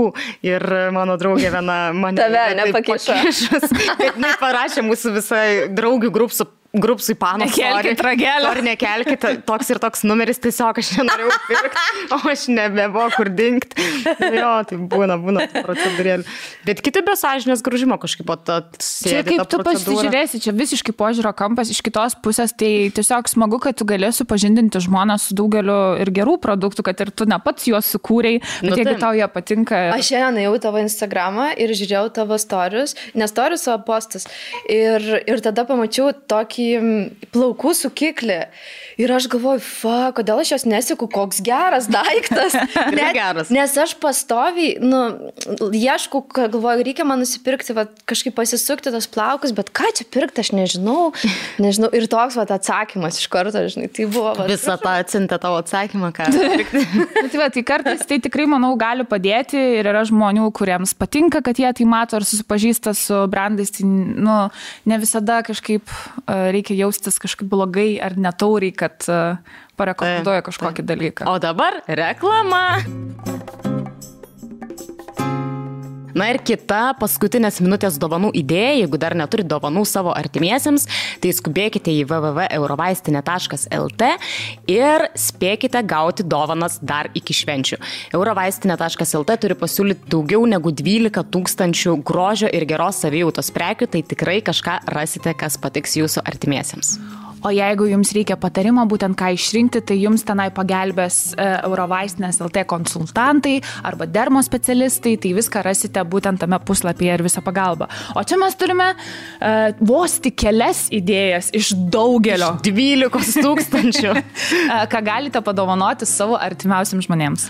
Tai viena iš tokių idėjų yra toks vat rinkinukas, yra tiek moteriams, tiek vyrams, va pas gelminė irgi yra e, mineralų ir vitaminų dovanų rinkinys. Ir čia tiesiog visas reikalingiausias medžiagos ir mineralai kasdieniniams moters situacijoms. Tai yra net e, šeši skirtingi maisto papildai, būtent po 10 vienetų, tai iš viso 60 vienetų šitų maisto papildų. Ir pakanka šito viso rinkinuko net dviems mėnesiams. Tai čia yra ir energijai, ir odai odai, plaukams, nagams, saldžiam miegui, e, žarnynui, virškinimui, imunitetui stiprinti. Žodžiu, visas rinkinys ir manau, tai labai puikiai dovana tiek ten draugiai, sesiai, mamai, močiutė. Močiutei. Taip, tai Nuostabu. lygiai toks pat e, pas mane yra tik tai vyrams skirtas, irgi užtenka dviems mėnesiams ir čia yra ir kraujospūdžiui, elektrolitų pusiausvyrai, raumenims, energijai, imunitetui, testosteronui ir vaisingumui ir saldžiam miegui. Ir šiaip labai faina, kad e, labai gražus įpakavimas įpakavimas. Pakuotė mhm. ir viskas vienoje vietoje. Galima dėti iš karto jau paeglę, nereikia net vargti. Taip. Papildomai. Pas mane rankose yra labai įdomus maisto papildas, tai yra Iskiel Max. Jisai yra su ryklio kepenų aliejumi. Ir kas yra faina, kad jame yra labai didelė dozė vitamino D, kuris palaiko uh, gerą mūsų imuninės sistemos veiklą ir šiuo metu tai yra itin svarbu ir reikalinga. Tai manau labai labai geras maisto papildas tiek savo pasidovanoti, tiek artimiausiams žmonėms. O mano rankose yra Floradix Immune Support, e, tai yra vitaminų formulė, e, kuri stiprina ir palaiko jūsų organizmo apsaugą ištisus metus. Tai čia yra ir vitaminų D, C, B grupės vitaminų, seleno, cinko, žolelio ekstraktai. Tai žodžiu, viskas, ko reikia jūsų organizmo apsaugai ištisiems metams. O mano rankose yra Relastil Aqua drėkinamasis veido prausiklis ir labai faina, kad šitam rinkinukė yra ne tik prausiklis, bet ir toksai silikoninis šepetėlis, kuris padeda daug giliau ir geriau išvalyti visus odos nešvarumus. Ir būtent šis prausiklis tinka visų, visiems odos tipams ir jau apie Relastil ne vieną kartą pasakojom, patkesti tikrai nuostabios priemonės, tai toks rinkinukas irgi yra puikia dovanos idėja. O šiuo metu eurovaistinė.lt iki gruodžio 18 dienos yra taikoma net iki 40 procentų nuolaida veido kosmetikai ir elektroniniams dantų šepetėliams ir irigatoriams. Kas yra labai faina, šiaip apie irigatorius tikrai geras dalykas, ypatingai jeigu nešiojate breketus. Ar kitus aksesuarus. Ar kitus aksesuarus. Jo, tai daug geriau uh, visi tarpdančiai įsivalo, tikrai geras dalykas, tai pasinaudokit šitą nuolaidą. O iki mėnesio pabaigos visai dekoratyviniai kosmetikai yra iki 40 procentų nuolaida, kas yra nuostabu, tiesiog nes nauji metai ir tie reikia pasipuošti ir pasidažyti. o daugiau ir taip pat yra pasiūlymų 2 už vieną kainą ir šiaip visi geri pasiūlymai, kaip visada yra eurovaistinė.lt, tai apsilankykit, pasinaudokit ir pasidovanokit savo ir savo artimiesiems puikias dovanas. Jau sugrįžom po reklamos. ir pas mus šiandien svečiuose yra, aš labai džiaugiuosi, kad atėjo moteris mano dvinė, nes daug kas labai mums rašo, kad mes labai esam panašus. Aista, kaip tau atrodo? Panašios. Panašios. Nu, Tik plaukai dabar biškis skiriasi, nes tau trumpesnė. Bet šiaip. Bet aš žinok, pasakysiu galimybę, kad man tai visi sako, kad didžioji dalis žmonių, kuriuos tinku, sako, kad aš esu panašiai jų pusės yra Asta. o, tai aš ir jasna esu panaši, vadinasi, asta linkėjimai. tai neringa labai smagu, kad pas mus atėjai šiandien. Aš net nežinau, nuo kiek titulų čia pradėti. Tai visų pirma vardinti. fotografė. Taip, visų pirma fotografė, visų antra rašytoja. Ar, ar rašytoja kažkur kitur dėtum į, į savo titulus? Fu, nežinau, net ar drįšiu vadintis rašytoja, gal, gal ne, ne. Nesivadintum rašytoja? Ne, bet Ar man nėra, kad jeigu žmogus nors vieną knygą yra išleidęs, jis jau yra rašytojas? Aš esu girdėjus, vat, kad taip sako Taip. žmonės, žinai, bet man atrodo, kad visgi, nu, arba tu pats gerai jautiesi su ta etiketė, kurią pasirenki, arba ne. Tai aš, nu, bet nesijaučiu, kad aš esu verta tos etiketės. Gal kažkada, kai parašysiu tikrai knygą, aš esu išleidusi poezijos knygą. Taip. Anglų kalba. Tai... Bet ten Taip. ir fotografijos. Ten ir Tu. fotografijas. Mhm. Tai va, aš aišku rašau daug, aš rašau ir į vieną portalą, e, ir, ir rašau daug universitete, bet, nu va, kažkaip dar nesijaučiu verta. Mhm. Nu, tai linkim, kad jaustumės verta. Ačiū. Mano Tai galim paminėti kartais parašanti.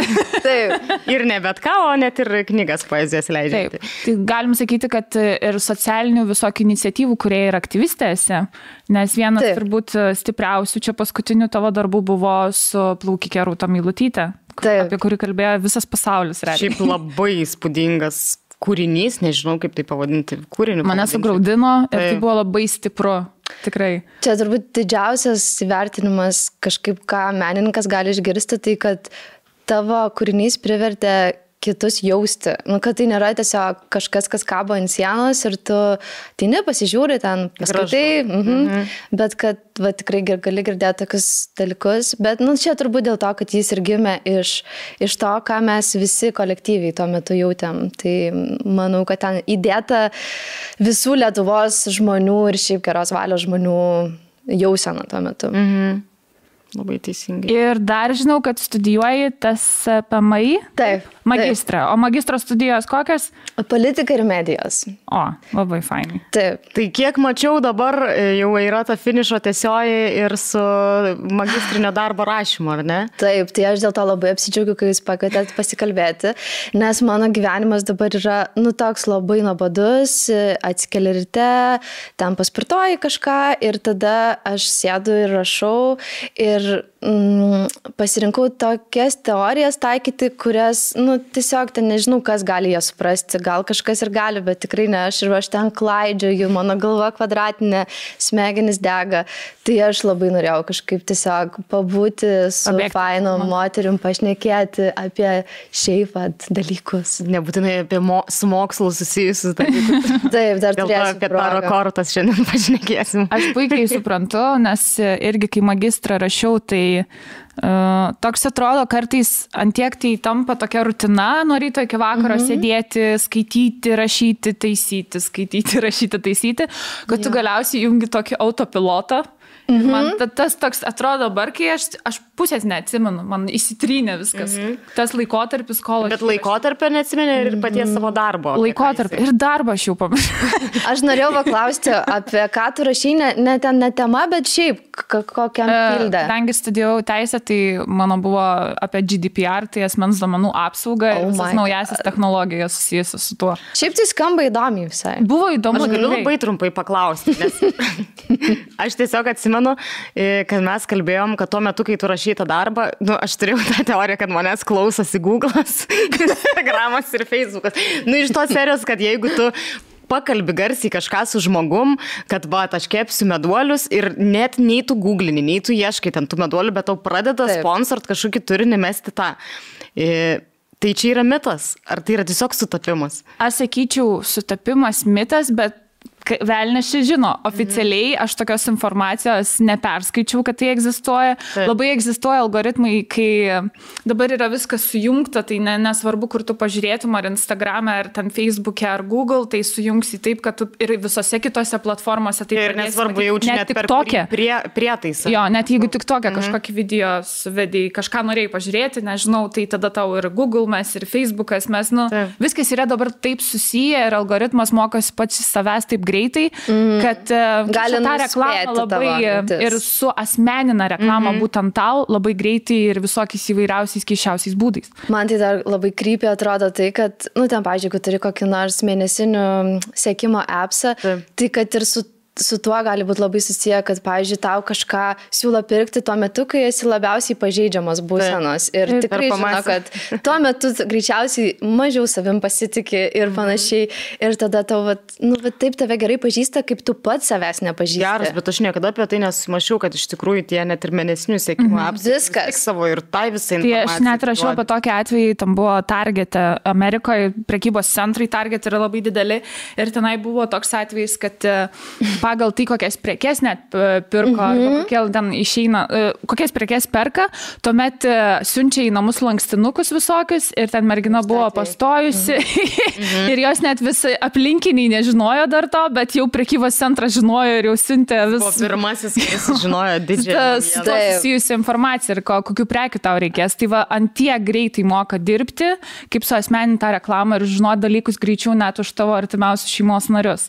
Tai, tai baisu iš tikrųjų tikrųjų. Ne tik už tavo artimiausius šeimos narius, bet už tave patį, man atrodo. Va čia gal baisu lab, ir baisiausia, kad ypač jeigu e, nesistengi kažkaip save čekinti, su savim labai dirbti ir pažinti savo silpnybių ir suprasti, koks protas yra skilėtas ir kaip mus gali viskas paveikti, tai tada tave patį gali tos visos, visi algoritmai ir viskas nuhekinti. Tai va čia va yra gal. Yeah. Baisu. Man tai baisiausia, kur visi sako, ten globalinis atšilimas ir visi kiti, visos problemos, kas gali ten trečias pasaulinis karas vykti. Ir tai yra viskas, atrodo, proto ribose, tai įmanomas mm. scenarius mūsų, ne, pasauliui. Bet e, mažai kas apie tai kalba, kad iš tikrųjų daug mokslininkų jau mano, kad dirbtinis intelektas bus tas veiksnys, tas kuris sunaikins, sunaikins taip, pasaulį. Taip. Ir aš kuo toliau, ypatingai kai vat, rašiau magistrą, aš suvokiau, kad tai gali būti tokia tiesa, nes kai mūsų tas dirbtinis intelektas pasieks žmonių lygį, tada jisai gali taip greitai mus visus pralenkti mhm. E, tūkstančiais kartų ir tada tu niekada nežinosi, ko iš jo galima tikėtis, mhm. kokia linkme nueis, tai ar gera ar bloga. Aš ar jis dirb žmonių labui, ar jis ja. tiesiog, kadangi yra tūkstančius kartų mokosi iš savęs ir protingėja, ir protingesnis už žmogaus smegenis ir protą, tai kaip, kaip toli tai gali nueiti. Tai man, man šitas, aš kartais pagyvenu su tamintim ir tai bus, dar mes busim gyvi. Aš tai tikiuosi, kad mus tiesiog padarys, nu kaip dabar mes turim gyvūnus, tai, tai mes busim jų pets. Ir, nu, ten bus dirbtinis intelektas, žinai. Mes kaip simsai. Bus. Jo, ir aš būsiu, pavyzdžiui, kažkieno šuo ir mane ten tada labai dos man valgyti, man reikės eiti į darbą. Žodžiu, visai pozityviai matau šitą, kad galbūt... Ir galima, gal, savo malonumui mus paliks ir su mumis. Jo. Jo, arba padarys gladiatorių kautynės, mes tada grįšim į senovės Romos laikus. Tai aš manau, visai neblogas realybės šau būtų iš tikrųjų iš mūsų visų gyvenimų. O jums nebūdavo taip, pavyzdžiui, vaikystėje, kad uh, Čiūju, kad nebūdavo, nes čia ganėtinai keistas dalykas, bet pasakysiu, kas man būdavo. Aš įsivaizduodavau kartais, kad e, gal aš mane visą laiką kažkas filmuoja ir stebi. Čia skamba kaip šizofrenijos pradžia. Arba The Star is Born. E, bet aš paskui, aišku, vėliau pamačiau tą filmą Trumano šou e, su Jimu Keriu, tai tada, e, nu, gal dar labiau apie tai minčių buvo, bet mm. vaikystėje, pačioj ir gilioj vaikystėje man tikrai būdavo toksai, kad nebūt, ne, nebūtinai, kad taip yra, būtinai, bet, nu, vat nenustebčiau, jeigu tai būtų, jeigu mane visą laiką kažkas stebi ar filmuoja, ar nežinau, ar kad tos realybės šou žiūrėdavau ten vaikystėje irgi per teleką, mm. bet kažkoks toks būdavo. Dabar CCTV Pamatė. yra tam, nes kai kuriuose ypatingai miestas, ten kokiam Londone, tai tu gali nuo žmogaus, nuo namų, kai jis išeina iki pat visų tai. lokacijų, kuris mieste apsilankė, tiesiog viską per CCTV pamatyti. Tai jo, stebi. Nu, Aš ten kokią Kiniją įsivaizduoju, ten iš vis yra toks lygis mm. stebėjimo, kad e, baisu. Jo, tenai, nu, jau pagal veidus atpažįsta, kategorizuoja žmonės ir žino tiksliai, tu turi tą social credit, kur, taip, pagal taip, taip. kurį tu esi arba vertingas mm -hmm. asmuo ten, arba nevertingas ir ten, pažiūrėjau, tavo politiniai pasisakymai ir taip toliau, tai po to negali nusipirkti duonos ar ką nors. Čia man tokia distopija iš tikrųjų atrodo. Tiesiog mm -hmm. tau mhm. draudžia Taip. Jis nepakankamai daug turi ten tų kreditų. Black Mirror epizodų. Bet jo. Bet aš turiu šiaip tokią profound uh, filosofinę mintį apie vat, ką tu pasakėjai. Mm. Tai man atrodo, esate girdėjusios, nežinau, arba gal turėjot kada nors kokią nors um, gamtos medicinos patirtį arba religinę nušvitimo patirtį. Grybų suvalgymo patirtį. Ar, aš, ba, aš bandžiau kažkaip, žinai, vilkti politiškai korektišką kalbą.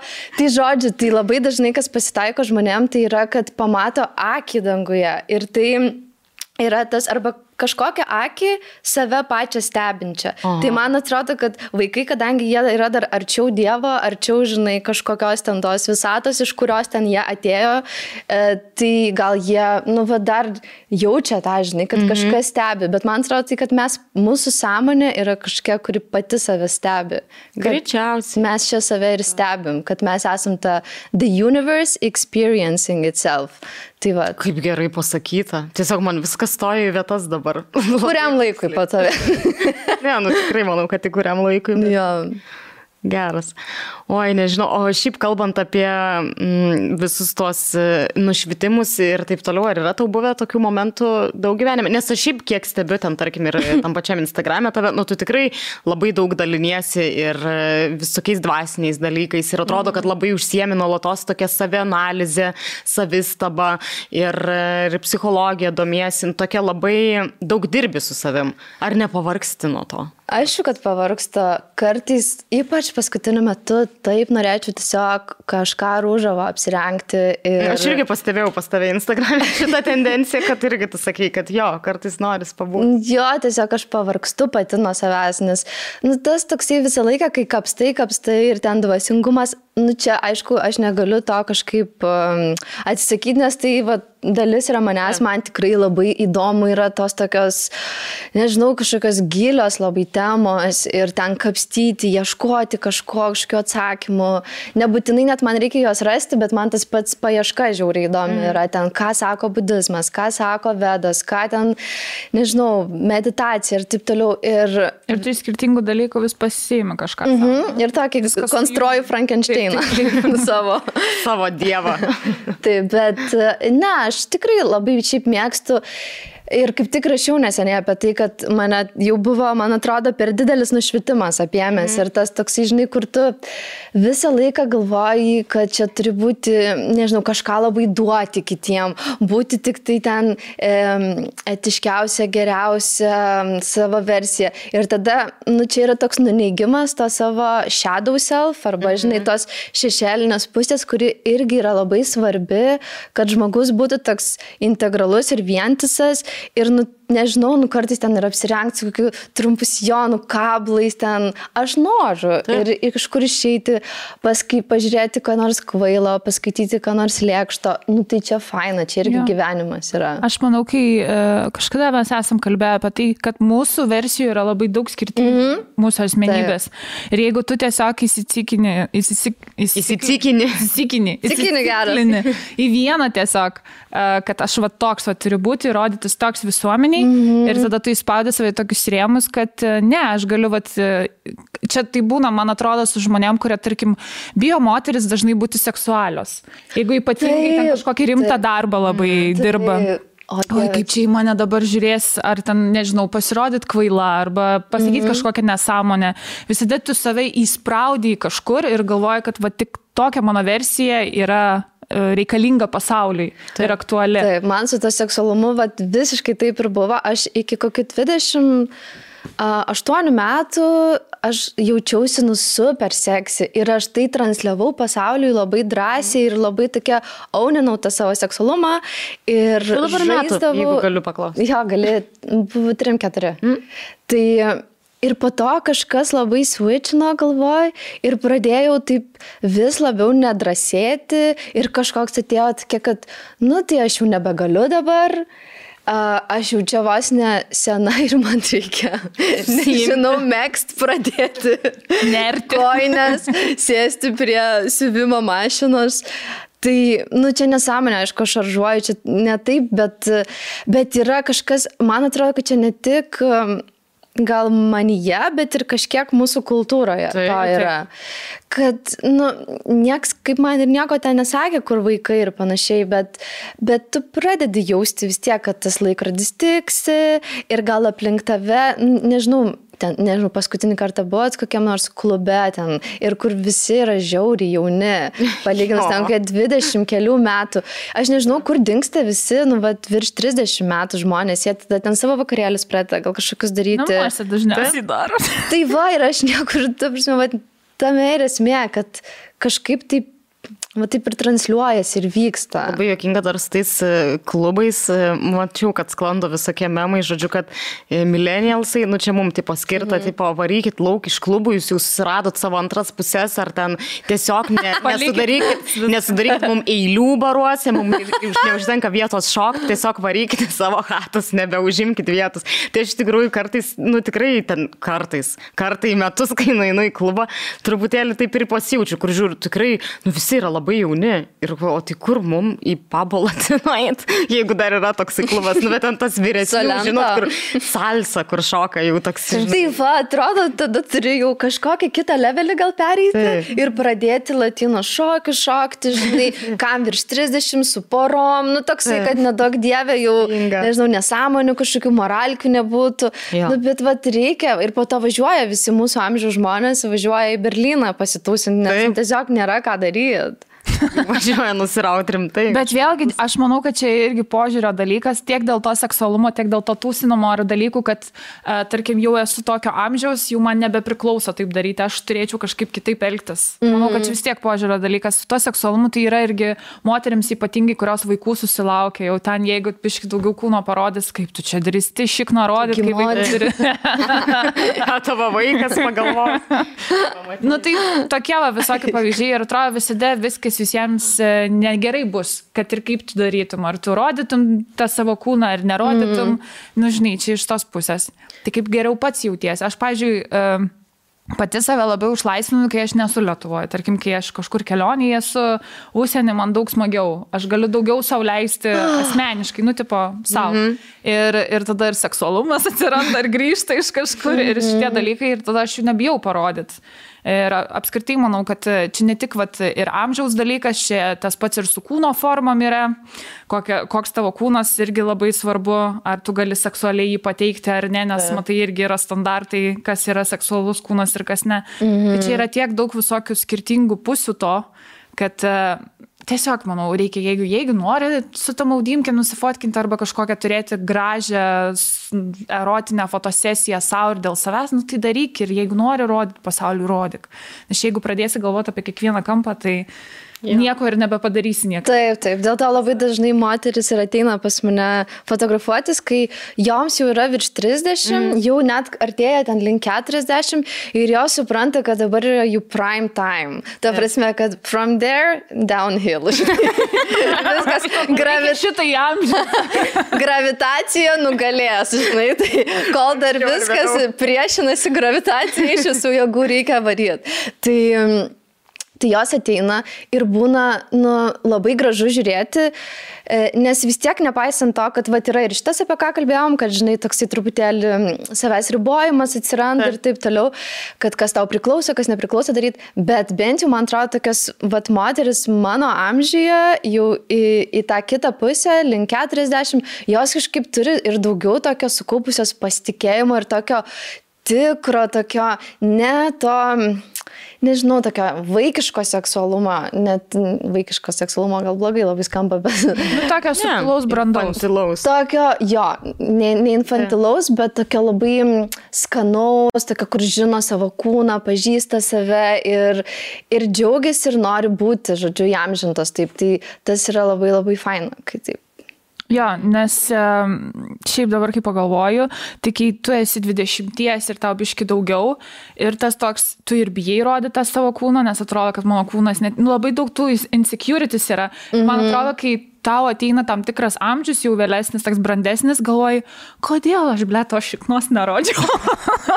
Nes galėjau rodyti, tai buvo laikas, kai labiausiai esi insecure ir tada tas Taip. 10 metų, 15 praeina Taip. Ir tada suvokė, kodėl aš to nedariau. Nu, va, šiaip visada labai svarbu, man atrodo, suvokti, kur e, yra tas pasakymas, kad, tarkim, tokia, kokia tu esi dabar, po penkių metų, kad ir kokiam etape tu būtum, nu nežinau, nebent ten kažkas labai blogo atsitiktų, bet mm -hmm. nu, dažniausiai procentaliai tu po penkių metų žiūrėsi į save to, kokia esi dabar ir galvosi, kaip aš gerai atrodžiau, kaip viskas buvo su manim gerai. Ir e, kuo toliau, tuo labiau tas. Nu, aš nekalbu, aišku, turbūt ten, žinai, 20 metų į save 15 metę gal aš taip nežiūrėčiau, ne. nes dar tu nesitemsi. Kaip pilnametys. Jo, bet vad nuo pilnametystės tikrai kiekvieną kartą, nu, va, toks, koks esi dabar, reikia labai vertinti, nes kai žiūrėsi po 5 metų, galvosi, pasilgau tų dviejų centimetrų aukščiau buvimo, dalykų. Ar ten, žinai. Ir žinai, dar, bet kai prisiminė save, tarkim, prieš kokius penkis metus, ar šešis, ar septynis, ir tada galvoji, kaip aš tada jaučiausi. Jo. Mhm. Ir tada, kokia aš durnė buvau. Va šitas tai yra labai irgi svarbu. Kažkaip ir tada net, kai va tokiom dabar ten blogai jautiesi, prisiminti, ar tai bus reikšminga ten po kokių, žinai, metų, dviejų, Taip. greičiausiai ne, tai padeda greičiau išeiti iš tų būsenų ir, nežinau, ir mėgautis tiesiog gyvenimu, ne, neatidėti gyvenimo, negalvoti, kad ne, negaliu eiti dabar maudytis, nes neturiu ten gražaus maudimuko, ar ten Taip. negražiai jaučiuosi ir panašiai, kad... Nusiskutau kažko. Jo, kad skintum tą gyvenimą ir, žinai, visiškai sultingai trauktum visą į, į save save, nes, nes tikrai vėliau pamatai, kad blema, kokio nesam, kokie, kokiais nesąmoningais dalykais mes patikim apie save, apie savo kūną, apie pasaulį. Tai čia nesąmonė, žodžiu. Mm. Jo, ir tada supranti, kad po kažkiek metų tu visiškai kitaip galvoji apie tą jaunesnę savo versiją. Mm. Ir va tas, va, Taip. aš va šito niekad nesuprasiu, kodėl visada tik po laiko viskas ateina. Jo, susipra, susipratėjai. Nes tikrai būna, save... net, pavyzdžiui, žiūri savo senas nuotraukas ir tikrai pagalvoji, oh, pliam, kaip čia gerai atrodo, reikia man vėl tai pasidaryti, plaukus čia reikia man tą susigražinti, po kas buvo, nors tuo metu, kai tai buvo, nu jau teisi tiesiog, e, nieko gero. Taip, taip, taip, taip. Aš dar noriu truputį ir prie fotografijos grįžti, e, nu kiek aš mačiau tavo visų fotosesijų ir su moterim pagrindė, jos man tokios atrodo labai ir jautrios, ir tokios intymios, tokios, nu tikrai kažkokios magijos tame yra. Ir ar, ar paprasta su visom moterim yra kažkaip tą ryšį sukurti ir tą tokį, kad jos jaukiai jaustusi, nes nu, vis tiek man atrodo tai labai yra asmeniška iš vis ar ten apsinuoginti prieš fotoobjektyvą arba net nebūtinai visiškai apsinuoginti, bet apskritai leisti leisti, kad tavo vos, nežinai, vidų fotkintų, nes man kažkaip atrodo, kad tu mm -hmm. savo nuotraukom, nu, va, tą žmogaus esybę labiau užfiksuoju, ne tik, kad ten, žinai, gražus kadras sustatytas. Ne, ne, jo, aš kažkaip, mm, man atrodo, yra va, tie fotografai, kur ten labai seksi, ten gali tave nufotkinti ir, ir tas irgi labai faina, žinai, tai pasijusti, bet mano visai kitoks braižas yra, aš kaip tik, aš nevengiu rodyti, nu, neretušuoju ten tų kūnų ir kaip yra, taip yra. Ir man tai yra labai gražu ir aš kartu su savo fotosesijom aš pati mokiausi pamilti savo kūną, žiūrėdama į kitų moterų kūnus, nes aš tiesiog matydavau, kad koks skirtumas. Ta prasme, prieš mane stovi žmogus. Taip. Žmogus, kuris yra gyvas ir kuris, kurio kūnas vat, gali ten voliotis, žaisti. Ir kai matydavau, kad kokie susikaustė yra tie kūnai ir vat, kaip jais yra nesimėgaujama, koks yra kažkaip prarastas ryšys, atrodo, su savo kūnais toks nuneiktas, nustumtas į šalį, toks maždaug um, nereikalingas tarsi. Tai Atrodo, tai, daugeliu našta net kūnas. Našta, jo, našta tokia ir tas maždaug, ai, nu, arba tada būna tas, kur perdėtas susirūpinimas kūnu, mhm. jau toksai, kad viskas turi būti kiekvienas rumenukas, ten viskas nuskusta, viskas gražiausia, Taip. ištreniruota čia visur. Arba tas tada absoliutus nesirūpinimas kaip protestas prieš mhm. tą, kad tu jauti, jog visuomenė fucking turi neįtikėtinus standartus tavo kūnų. Ir tada tikrai būna žmonės, kurie pradeda priešintis tam, nebesirūpindami savim, nes nu, tiesiog tai būna per sunku. Tai kažkaip Ir va tokie kontrastai. Ir tada aš tose savo fotosesijose kažkaip noriu, kad žmonės tiesiog prisimintų, kam tie kūnai yra reikalingi. Tai, tai jie ne tam, kad iš tikrųjų tu ten tas nuotraukas turėtum, kas vis tiek faina yra prisiminti, apie ką mes jau kalbėjom. Bet kad tu pajaustum smėlį, ten pajaustum žolę, kad labai dažnai po fotosesijos būna kad sako merginos, moteris, kad, o Dieve, neatsimenu, vaikystėje turbūt gulėjau ant žemės ir taip ilgai žiūrėjau debesis arba ten į medžių viršūnės. Tai yra tiesiog būdas sulėtėti, tam tikra meditacijos forma, tam tikra va, tokia interakcija su gamta. Ir man tai čia tokia labiau psichoterapija yra. Ir aš tiesiog... Mm, kadangi turiu fotiką, tai yra mano įrankis. Mm. Galbūt jeigu, nu, ten būčiau kia, kažką kitą mokėčiau, jo, tai tada kitaip daryčiau, bet kadangi, vat, moku fotkinti, Nors dabar kažkaip abejoju, bet aš visą laiką abejoju. Mm -hmm. Vasarą žiūri pervargstu, fotkindama ir tada ateina žiema ir galvoju, niekada daugiau nefotkinsiu, viskas, tada jau pradeda artėti vasarą ir man jau toksai... Uh, jau reikia, ne? Taip, taip, nors dabar specialiai, ta prasme, net nieko nesakau, uh, nieko nesireklamuoju, um, parašau, kai žmonės parašo, kad norėtų fotosesijos, kad nedarau, kad aš dabar, pa, nu, turiu pertrauką, taip. nes aš labai pasilgau tiesiog vasarą savo turėti. -hmm. Nu irgi pagulėti ant to žolės ir pažiūrėti dangų. ja. O kada paskutinį kartą tokią turėjai? Rudenį. Mhm. Rudenis fotkinau dar visai nemažai tų fotosesijų uh, rugsėjo pradžiai. Mhm. Nu, dar kol šilta, dar kol Ta. ten nežvarbu jau visai, tai galima padirbėti. Bet čia man toks liūdėsys net kažkoks suėmė. Tai, e... Nežinau, kodėl jokiuosi. Tikrai net labai taip, taip graudžiai tiesiog. Ne, žinai, dėl ko suėmė liūdėsys, kad tu pasakai, kad daugelis tų moterų, žinai, po to sako, kad neatsimena, kada paskutinį kartą ten gulėjo ant tos žolės, ar ten, žinai. Žinai, voliojasi nuogas mėlyje. Jo. Tas yra irgi turbūt vaikystės dalykas, kai taip. mes ten važiuodavom kokią kurortą ir jau ten galėdavai tam smėlį nuogas. Taip, taip, taip. Taip. Be jokių carefree, realiai, be jokių rūpesčių. Aišku, čia gal šiek tiek yra ir, nu, ne, nėra taip, kad galėtum nidui tiesiog paplūdimi viešam bendram. moterų pležė. Moterų pležė, tai galėtum. Bet šiaip jo, man atrodo, tas tiesiog momentas ir jausmas, kad tu gali su savo kūnu tiesiog pabūti čia ir dabar tą momente. Taip. Kažkaip su ta gamta apsijungti, nu, visada atrodo, kad to trūksta. Nes kai esi su kitais žmonėmis, nes tarp manęs ir modelio toks dar, nu, būna saugus labai atstumas per tą kamerą, nes jinai yra kaip tarpininkas.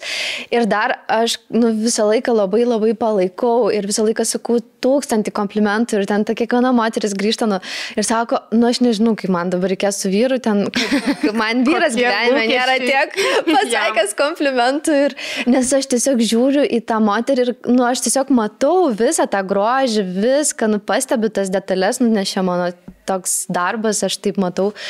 Ir, ir aš tai akcentuoju, aš tai mm. sakau, nes yra kiti fotografai, kurie, nu, nieko nesako ten per daug ir čia, nu, jų būdas irgi kažkaip, mm. nes tada tame nejaukume pradedi irgi kažkaip gal atsiskleisti, žinai, ir net ir per tą nejaukumą pasimato tam tikri dalykai. Bet aš tokia enablintoja esu, aš tiesiog tokią tiradą varau tų komplimentų, kad ten, nežinau, nei tas, tas žmogus, ar ta moteris, ar vyras, tai tiesiog pradeda tiestis, žinai, mm -hmm. taip vis po truputį ir, ir man atrodo, čia yra magija, čia yra tokia magija, ką mes galim kiekvienas ten savo draugiai padaryti, mm -hmm. kuriai liūdna, žinai, ten savo mamai. Ir tai tiesiog... Ar net savo pačiai prieš veidrodį? Savo pačiai, čia, nu, man, žinai, sunkus klausimas, tai save ir pamiršau. Daugelis taip jaučiasi. jo, jo. Bet šitas yra su tais gražiais žodžiais ir dabar aišku yra socialinė medija ir, ir dažnai būna ir, ir taip susilaukia komplimentų, bet turbūt nieko nėra geriau, kai žiūri į tave žmogus ir tau pasakė tiesiai, taip, nes taip, taip sušildo širdį ir tu labai ilgai nešiojasi. Tai nes e, geram. socialinės medijos tai man, nu, nekė, nu, ta prasme, tai faina, aš įsidedu tą nuotrauką ir aš vis tiek įsidedu ten kokią, va, kur su gražiu makiažu, aš vis tiek žinau, kad kas nors parašys, nu ir fainai. Taip, ir lauki, vis tiek ir, vis tiek lauki žodžio. Aišku, o jeigu nėra, hmm, matyt, negerai pasidažiau. Blogas kampas buvo. Dėlyt. Dėlyt jo naują jau. Jo, jo, jo.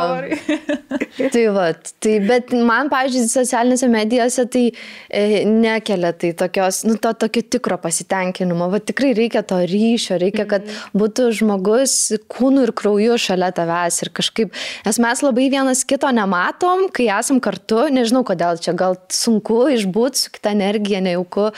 Uh, Bet, nu, aišku, kad lengviau yra pasakyti dalykus per tarpininką, žinai, taip, jau ten per daug, daug sluoksnių, bet va taip, va, nu, va čia ir dabar. Ne, šito, šito trūksta, trūksta pas mus.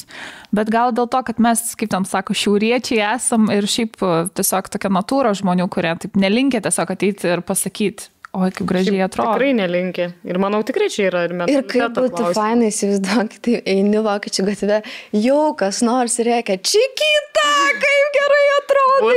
Ir tokia visa įsities ir taip atbraini pro šalį. Aš tai kažkaip atsimenu, man buvo labai toks irgi telling momentas, kai buvau kūno terapijai ir tenai pas... Palauk, aš trumpai, kas yra kūno terapija, ir čia su judesio terapija kažkas bendra? Čia tokia skėtinis terminas, bet ten labai daug visko telpa, ten va, ir ekstatiniai šokai ir taip toliau, bet aš buvau tokiam, kur ten valanda laiko gestalto e, psichoterapija, kalbėsi, o po to yra toksai masažas. Ir tenai, žodžiu, nu, per kūno taškus įvairius eina ir, ir žiūri, ką tu jauti, kur jauti. Mhm. Tai sakė, kad standartinė lietuvaitė nejaučia savo kūno daug maž nuo čia. Nu, tai okay. ties krūtinė pasibaigia kūno jausmas. Prasideda kad, gėdos kažkokie. Tokai, ir aš pati turėjau tos betoninius triusikus. Nu, ta prasme, nes nors aš...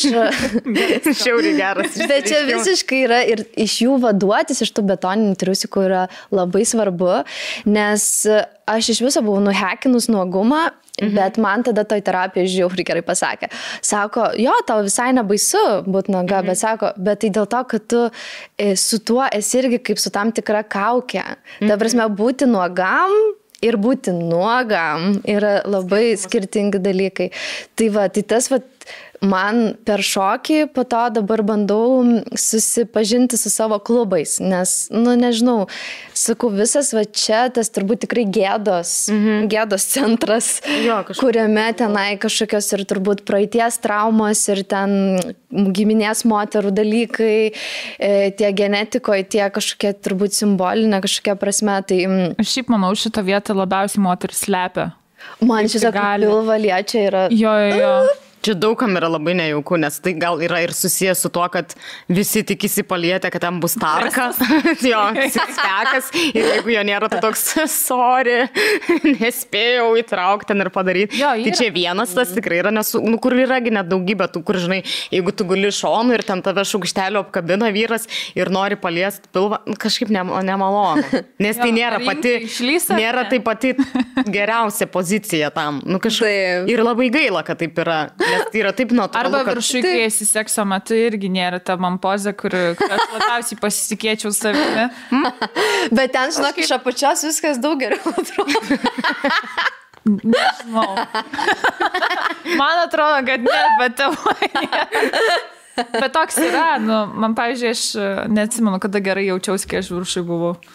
Aš tik gerai jaučiuosi, nes man patinka tiesiog, bet ne dėl to, kaip atrodau. Sak, būt toj val, valdovė. Va, bet čia labai labai svarbu dar yra, kad moteris yra kultūriškai čia jau yra, nu, tiesiog mūsų kultūros dalis, kad mes užaugom su jausmu, su tuo male gaze vadinamu ir su tuo, kad tave visą laiką kažkas stebi ir tu internalizuoji tą, kad tu esi stebima ir pradedi pati save stebėti. Tu pradedi nebūti čia akimirkoje, čia sekse, pavyzdžiui, čia pokalbėje, bet pradedi atsijungti nuo savęs ir tarsi stebėti save iš šalies, kaip tu atrodai. Ir akis, apie kurią kalbėjai. jo, bet šita tai yra, nu, blogio. Jo, Saurono akis. Devil. Uh, tai vad man atrodo, kad kažkaip, nes mane šitas irgi uh, kamuoja kartais ir, ir tas užknisa labai. Nu, tiesiog, aš skaičiau kažkada apie senovės Graikiją, kad moteris tenai, kilmingas moteris, mokindavo netgi a, kaip gražiai atsisėsti ant sofos, mm. nu, nes jos ten, aišku, kalbėti negalėjo, ten ir nieko dalyvauti, tai kad jos būtų, jų visa kūno forma orchestrija, man atrodo, nes kad būtų, uh, nu, pleasing to the male eye, žinai, kad, okay. kad viskas būtų elegantiška, gracinga. Graž, gracinga ir, mm. nu, tada, vat, ir yra tas toksai, kad pradedi save labai stebėti, šono, ar čia viskas tavim gerai, bet nebūti momente, nes jeigu bet tu būni momente, šiol, tu negalvoji. Iki šiolgi yra vis dar gerai, aš, pavyzdžiui, apie senovės Graikiją ne, negirdėjau, kas yra labai mhm. įdomu, bet dabar taip sugreitinau, vis dar yra ir mūsų kultūroje tas moteris turi būti elegantiška. Tai dėl to mes taip sėdime. Taip, turi, aš jinai turi, žinai, ir, ir iš mašinos sugebėti gražiai išlipti. Ir, mhm. ir irgi, kad tai ne, neapsiverti užsivemtų vyro akis nuo to vaizdo, kaip aš žiemą iš mašinų. Bet vat, kas blogiausia, turbūt tai, nu, va, kad mes pačios tą internalizuojam ir pačios pradedam taip elgtis ir dar, kai kitos moteris, kitas moteris moko, žinai. Nu, kur jau perdėtas ir kur iš tiesiog neatitinkamai aplinkoje, bet visur yra reikalaujama iš moters, kad jinai visur kaip rūmose elgtųsi ir atrodytų. Bet tas pats yra ir socialiniam medijom, dabar net pagalvoju, nežinau, nu, ta prasme, ten kokį istoriją filmuoji, jau žiūri kažkas ten nervuoja, ten koks nors netem padėtas daiktas, nu čia biški vis tiek reikia pasigražinti, plaukai ir taip toliau. Ir tas yra, kad nu, mes, aišku, čia gal ir labai žmogiška, visą laiką norėti atrodyti geriau negu kad yra, bet kita vertus tai yra ir tokia savi nežinau, sa... savi apgaulė ir saviplaka. Saviplaka jo ir toks savęs uh, nuolatinis stumimas būti kažkuo, kažkaip atrodyti kitiem, mhm. kad kitiem būtum fainai atro, atrodanti.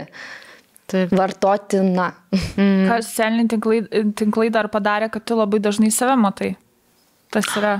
O, čia labai įdomus kampas. Net vien tai, kad tu ir filmuoji, tarkim, istorijas, mm -hmm. aš jau nekalbu apie žmonių, kur, kur ten nuolatinis darbas yra tai daryti. Taip, ir, taip. ir nuotrauką savo ten feedą, kai matai ir tu vis tiek stengsi, tu labai daug savęs matai ir kiti žmonės, kaip ten sako, reikia, mes anksčiau ten į veidrodį labai ret, iš vis viduramžiuose žmonės ten save pamatydavo į mėnesį kartą tikriausiai. Upelėje, žinai, tai nusišypsodavo ir ta burna tokia bedantų. Jo, o kai tu dabar kiekvieną dieną nuo ryto iki vakaro, žinai, tai pilna veidrodžių, socialinė medija ir tu labai dažnai save matai, tai labai lengva pastebėti tuos visus trūkumus. Bet čia toks įdomus kampas. Nes kuo ilgiau apie tai nesimaščiau. Aš net pastebėjau, net kai nuotrauką savo žiūriu, kuo ilgiau aš savo nuotrauką žiūriu, tuo daugiau aš minusų joje matau. Vis, ta prasme, kur aš nebandau jas niekur dėti. Išsirinkti vieną fotkę, kurią kelti iš ten 50 selfių ir tu jeigu kuo ilgiau žiūri tą savo nosinį, atrodo auga akis ir transformuojasi kažkokį monstrą vis. kur um, buvo lyg ir prieš minutę normali burna, dabar kažkoks nu, sirbelėt. Tų veidrodžių karalystė. Bet, ta prasme, visi mes taip turbūt galvojam ir, Ir taip yra, ir, ir ta prasme tas ir yra, kad tai yra bendras laukas, kuris mus visus veikia, nėra taip, kad tu nuhekinai sistemą, vadžinai, ten uh, esi žiūri gražiai, turi daug followerių ir tau niekada taip nebūna, kad tu vis tiek esi pasijungus tą sistemą ir lygi, lyginėsi save su, su kažkuo, su kažkokiu idealu. Ir tai tas labai, nu tas labai vargina. O ką jūs darote tokiu atveju, man labai įdomu, Ka, kaip jūs šitą sprendžiat? Kartais taip suaštrėja, tai aš nuo visko pabėgu ir nebūnu mm -hmm. aktyvi socialiniai medijai tada reikia dirbti, mm tada vėl grįžti. Tai tokiam bangom. Aš, aš nežinau, aš kartais, aišku, būna tie momentai, kur aš labai gerai jaučiuosi ten, nežinau, tarkim. Ovulacija. Ne, jo, ovulacija. Ir, ir, o pastebėt iš tikrųjų per ovulaciją, kad kažkaip mm, yra, yra. Taip, taip, taip, aš pastebiu. Mm. Geras. Ir daugiau sekso nuo. Tikrai, yra, tikrai. Yra toks, pas, mane, pas mane istorijų galima pastebėti, ten, kur aš ten jau klubus judinu, arba ten su mokymu. Tai čia jau yra, nu tik tikrai reiškia, kad čia jau mano ovulacija. O dabar yra tas, kur, žinai, tas PMS laikas, kur tipo su gražiausiu makiažu fotkinės ir tokia jautiesi vis tiek lieva. Nu taip, jo. Matai, kiekvieno atrodo, ten kažkas ne taip, tas ne taip. Nu tai jo, bet man labai dažnai vat, padeda tas jausmas, jeigu vat, gauni kažkur išvarytą atostogų, mhm. dar jeigu įdegi, va tada, nu tie tokie momentai mini, kur mhm. aš savo, vat, Taip. graži tokia va kokia. Taip, ir pabėgi kažkaip nuo tos įspytos, bet um, dažnai būna ir kitaip, nu, kur, kur negali žiūrėti save ilgai. Man būna, kur, pavyzdžiui, negali žiūrėti veidrodį. tai tokiu atveju aš... tai aš tiesiog įsivaizdavau tave einančią pro veidrodį. Kaip, kaip katina, žinai, kaip pasišiaušia. Kur visura tokia. Namuose visus veidrodžius uždengiu, taip, aš apsukau į sieną, nugrėžiu. Ne, nu tiesiog tikrai būna, kur ten, tarkim, aš vengiu irgi. Pavargęs, tu tiesiog nebežiūri. Man ant tiek būna šlikštų žiūrėti, kad aš net nežiūriu. Švies ir galvoju, gal rytoj bus geriau. Ja. Ir dažnai ir būna geriau, o kartais nebūna. Mm. Bet, mm. nu jo, tada iš tikrųjų Čia toks, man atrodo, nėra kažkokio stebuklingo recepto, kad kaip žiūrėsiu dar ilgiau ir išvelgsiu grožį šitą monstrą. Ne, ne, neižvelgsi. Ta diena, vadinasi, yra ne tavo diena ir reikia ir nežiūrėti. Jo, kada žiūri veidrodį, kai aš verkiu. Aš jeigu būnu apsižliumbus, jeigu turiu kažkokią emociją išleisti, Taip. aš nueinu ir pasižiūriu, užfiksuoju šitą momentą, kad rytoj bus geriau. Man Taip. padeda šitas. Geras. Labai įdomu. Yeah, yeah. Aš vieną kartą žliumdama pastebėjau, kad mano akis tapo žiauriai žydros ir aš taip žliumbiu ir galvoju, kodėl jos negali būti tokios visada. Nes šiaip šiek siela skaidrėja, tikrai kai verkia, aš kaž, pas labai seniai verkiau dabar. Rimtai? Jo. Žinau, čia keistai nuskambės, bet man to atrodo iš tų žmonių, kurie kiekvieną dieną. nu, man tiesiog toks atrodo, kur jautrus žmonės, žinai, kur jiem nėra problemos, ten, žinai, ne, dieną. Taip, taip, bet ne, aš esu tas jautrus žmogus, kuris neverkia. Mhm. Ir, pavyzdžiui, net kai karas prasidėjo, aš labai ilgai neverkiau. Ten, kai kiti žmonės tikrai verkdavo po keletą, žinai, kartų per dieną, mhm. aš kažkaip susimobilizuoju veikti. Mhm. Aš tokia labai į veiksmą orientuota, kas yra kartais labai gerai. Taip. O kartais žiauriai blogai, nes hello girl, tipo, biškai iš, išjausk dalykus, žinai, mm -hmm. prieš veikdama. Tai va dabar kažkaip irgi galvoju apie tai, kad kaip norėčiau paverkti, nes toks jaučiu net, kad yra ką nu, paleisti mm -hmm. ir mhm. kuo atsikratyti ir tokio jau prikauptą nerimo mm -hmm. ir tas va, kažkoks toks noras um, nuskaidrėti. Nes mhm. tikrai, va, ir akis, nes ir siela nuskaidrėja. Taip. Verkimas yra man iš vis nu, nuostabus dalykas. Taip yra geras, tarsi, kai mhm. žinai tą jausmą, kai yra labai blogai ir tu negali verkti. Nes yra tikrai tai buvę. Tada tu tik pradedi Šakės, vertinti, ja. kad e, visgi kaip nuostabu yra jausti. Žinai, jo, mm. ir leisti tiesiog tom skyšiam ištekėti. Aš tai galėčiau tai verčiau kiekvieną dieną. Dėl visko. Nes pas mane yra tas, aš, aš labai lengvai galiu apsižliumti. Aš irgi, bet aš net ir dėl gražių dalykų. Jo, jo. Graži daina man iš karto čia. Šiandien saulė patikėjo ir mačiau sniegas ten e, blizgėjo ir aš taip nufotkinau dar tą sniegą ir taip žiūriu. Su ašarom akise. Ir apsiverkiau. Mm. Bet čia labai gražu, dalykai. čia labai faina. Čia ir, va, iš tikrųjų, man tai va tokie dalykai yra gyvenimo esmė. Nu, ta prasme, va čia yra why to be alive, žinai, tai. pasidžiaugti to sniegu ar ten nuvarvinti ašarą, nes kažkas labai gražu yra. Tiesiog, tai aš šiaip, kadangi dabar taip girdžiu, sakant, tai suprantu, kad man pačiai reikia labai išvažiuoti, nu, nes aš per ilgai užsibuvau jau Lietuvoje ir laiko? tam buvai Lietuvoje? Nu, šiaip aš buvau išvažiavusi, bet visą laiką buvau išvažiavusi vis tiek su darbu. Mm -hmm. Aš buvau ten Islandijoje, fotkinu, buvau pietų Prancūzijoje, bet tiek fotkinau. Ir tas toksai... Mm, Jo, tai seniai jau savo malonumą, prieš tai dar visagi pandemija. Taip, taip. Tai vad kažkokių tokių matyti atostogų labai reikia, kad vėl pradėčiau matyti tą grožį kasdienybėje ir visur kur. Mm. Tai linkim, kad e, pasisektų greitų metų, bet pirmą magistrą reikia pabaigti. Taip. Čia jau niekur nepabėgti. Stiprybė šitoje vietoje, bet visą tai baigėsi. Tai gera naujiena. O kai tai bus smagu tada, o ką darysi, kai priduosi magistrą, ar turi jau planą? Aš šiaip truputį ir bijau to, nu, nes nu, kai čia tas toks jausmas, kad kai tu žinai, ką darai, tai tu tada gali ten ir biški nervuotis ir ten pasakys skūstis, kad, oi, kai man sunku, bet tu bent jau žinai, ką tu darai. Nu, čia tas pats, kodėl žmonės nekeičia kokio darbo, nes nu, bent jau saugu, saugu yra. Tame. Pažįstama. Mm -hmm. Tai vad, o dabar baigsis man tas magistras ir aš galvoju, um, tai kas toliau, aš nežinau, nes aš kaip ir sakiau, aš kaip ir fotkin galvoju, kad sustabdyti truputį mm -hmm. šitą, kad galėčiau paeksplorinti kažkokias naujas rytis, turiu kažkokių minčių, bet viskas yra labai dar taip... Mm, Abstraktu. Nu, abstraktu ir ne į akmenį, ne į kaltą, tai, mm. tai tada yra labai nedrasu.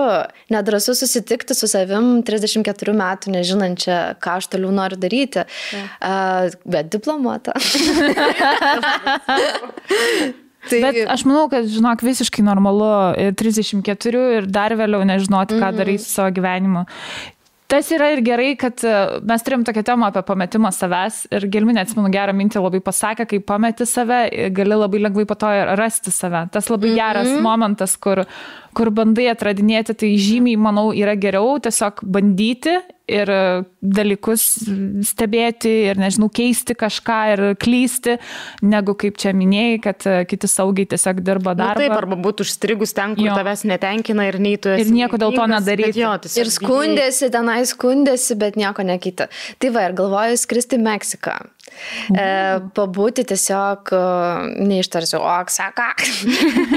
ten turėtų būti skanu labai ir smagu. Tai mhm. Tai kažkaip tiesiog po to galvoju, iš ten pasilikti ir dar kur nors dar nuvaryti, bet taip jau kur spontaniškai, nes labai seniai buvau kažkur spontaniškai, tiesiog man gal įsimintiausia mano kelionė buvo mm, Irane, kur aš viena pati keliavau tiesiog mėnesį laiko su kuprinė e, ir per visą Iraną apkeliavau nu, ir ten buvo va, ten tokia spontaniška aš, kuri nu, būtent at, aš atradau tokių dalykų apie save, ko aš ne, nes aš kai su kažkuo esu, aš tiesiog biškai atsiriamiu kitą žmogų. Nu, taip, kad, o ten savim turėjau pasirūpinti visada. O gali truputį dar apie tą kelionę papasakot, kaip iš viso atėjo ta mintis ir ar mhm. taip ir buvo planuota nuo pat pradžių, kad tu viena? Jo, aš galvojau, kad aš viena tenai keliausiu. Tai toks mini iššūkis buvo savo, kaip ir. Mm. Nes nėra ta mm. iš tų lokacijų tokių labai, kaip čia pasakyti, iš tų vietų, kur galvosi, kur aš vat keliausiu. Nu, taip, jeigu jau būna savęs ten ir atradimo kelionas, tai Indija dar renkasi, Balyva, salą. Taip, taip. O čia vat Iranas, visai, visai kitokia. Mano, aš esu kažkokia, aš turėjau gimti, man atrodo, arba Sakartvelė, arba mhm. Persijoje. Vat, man, aš turiu kažką savyvą tokio, ko tose kultūrose aš jaučiu, kad ten susiklyjuoja mano asmenybė į vieną vietą, bet ten aš irgi negalėčiau gyventi, nes ten yra per daug kitos tos mano asmenybės pusės. Nes aš, vat, aš esu linkusi sustabarėti tiesiog gyvenime. Mm. Ir šita aplinka, Lietuvos aplinka, jinai, vat, kaip mes ir kalbėjome, jinai tikrai neskatina, žinai, judint klubų ir būti kūrybiškai. Yeah. Ir aš, kai išvažiuoju vat, į tokias šalis, kaip ten Sakartvelas ar Iranas, ten blemba ant kiekvieno kampo žmonės, žinai, geria vyną ir, nu, persijoje ne, bet uh, Sakartvelė ir dainuoja. Tenai skulptūros stovi poetam, ne politikam kažkokiam, bet poetam ir rašytam. Ten visi šneka eilės tostus ilgiausius. Uh, lygiai taip pat ir Irane yra ten, nu, didžiulė, didžiulė kultūra, kuri tokia apie sulėtėjimą, apie žmogų, apie vat, kažkokį prisiminimą savęs visai kitokios, tokios gilios, sensualios, jaučiančios. Ir aš taip įsižeminu, atrodo, ten įsišaknyju kaip koks augalas. Mm. Ir man vat, e, tenai Irane labai, iš tikrųjų tai mane sudomino e, iranietės moteris e, fotografės, nes jų darbai buvo tokio drąsumo, kuriuos aš mačiau Londone vienoje parodoje. Aš negalėjau patikėti, aš galvoju, aš gyvenu laisvoje šalyje ir aš neturiu tiek mhm. drąsos, kiek jos turi ten kritikuoti sistemą, fotkinti nuostabiai. Ir kažkaip aš įsimylėjau jų darbus ir, ir jie mane paskatino išvažiuoti, nes, nu būtent manęs vos mama neatsisakė, kai aš pasakiau, kad važiuoju, nes, nu buvo ta mintis, kad į teroristų šalis, nu, kur tai. tu važiuoji. Bet, nu, aišku, čia yra tas vaizdinys politikos ir yra nu, tikra šalis ir tikri žmonės, mhm. kur ten net nėra taip. Tai Tai va, tai niekur nesijaučiau taip saugiai, e, tokia graži, tokia mhm. laiminga ir niekur nebuvau tokia ne viena, nes ten vienai pabūti neįmanoma, ten ta prasme, aš norėdavau pabūti viena, bet jeigu važiuoju autobusu ir visas autobusas yra tuščias taip. ir tu sėdi, tai lip žmogus, jis ateis prie tavęs atsisėsti. Bet kaip visiškai priešingai negu pas mus. Taip, mus kuo toliau į galą autobusą varys. Taip, taip, ir, ir, o ten va taip viskas priešinga ir tu nesvarbu galvoji, kad ten žmogus tave užkalbina ir mato, kad, nu, nesusitikti susišnekėsi, jis ne tai, kad pasiduos, jis pasikvies kaimyną, kuris bent šiek tiek šneka angliškai ir visą kiemą sukvies, kad jis su tavim pakalbėtų. Tai, mhm. nu, va, tas tokia, tokia meilė, toks rūpestis, svetingumas, tas toks um, noras pažinti man mhm. kažkaip. O šiaip koks požiūris į moterį, nes vat, kai tu pasakai dabar apie Iraną ir visai atrodo jisai kitaip, mhm. jeigu mes e, įsivaizduojam jį ir ypatingai su dabartinė situacija, kas ten vyksta. Taip, bet dabar ir moteris moteris, kai tenai ir veda tą revoliuciją, jos ir yra tas revoliucijos veidas. Ten, žinokit, aš niekur nesutikau tokių feministiškų moterų ir tokių feministiškų vyrų.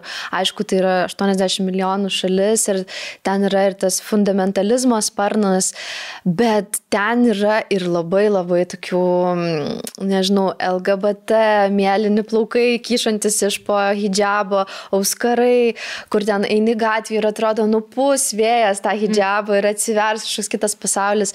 Aš buvau vakarėlyje e, tokiam slaptam ir buvo žiauri keista, nes, žodžiu, ten buvo grojo iš lietuvių didžėjus, kas dar labiau buvo okay. keista.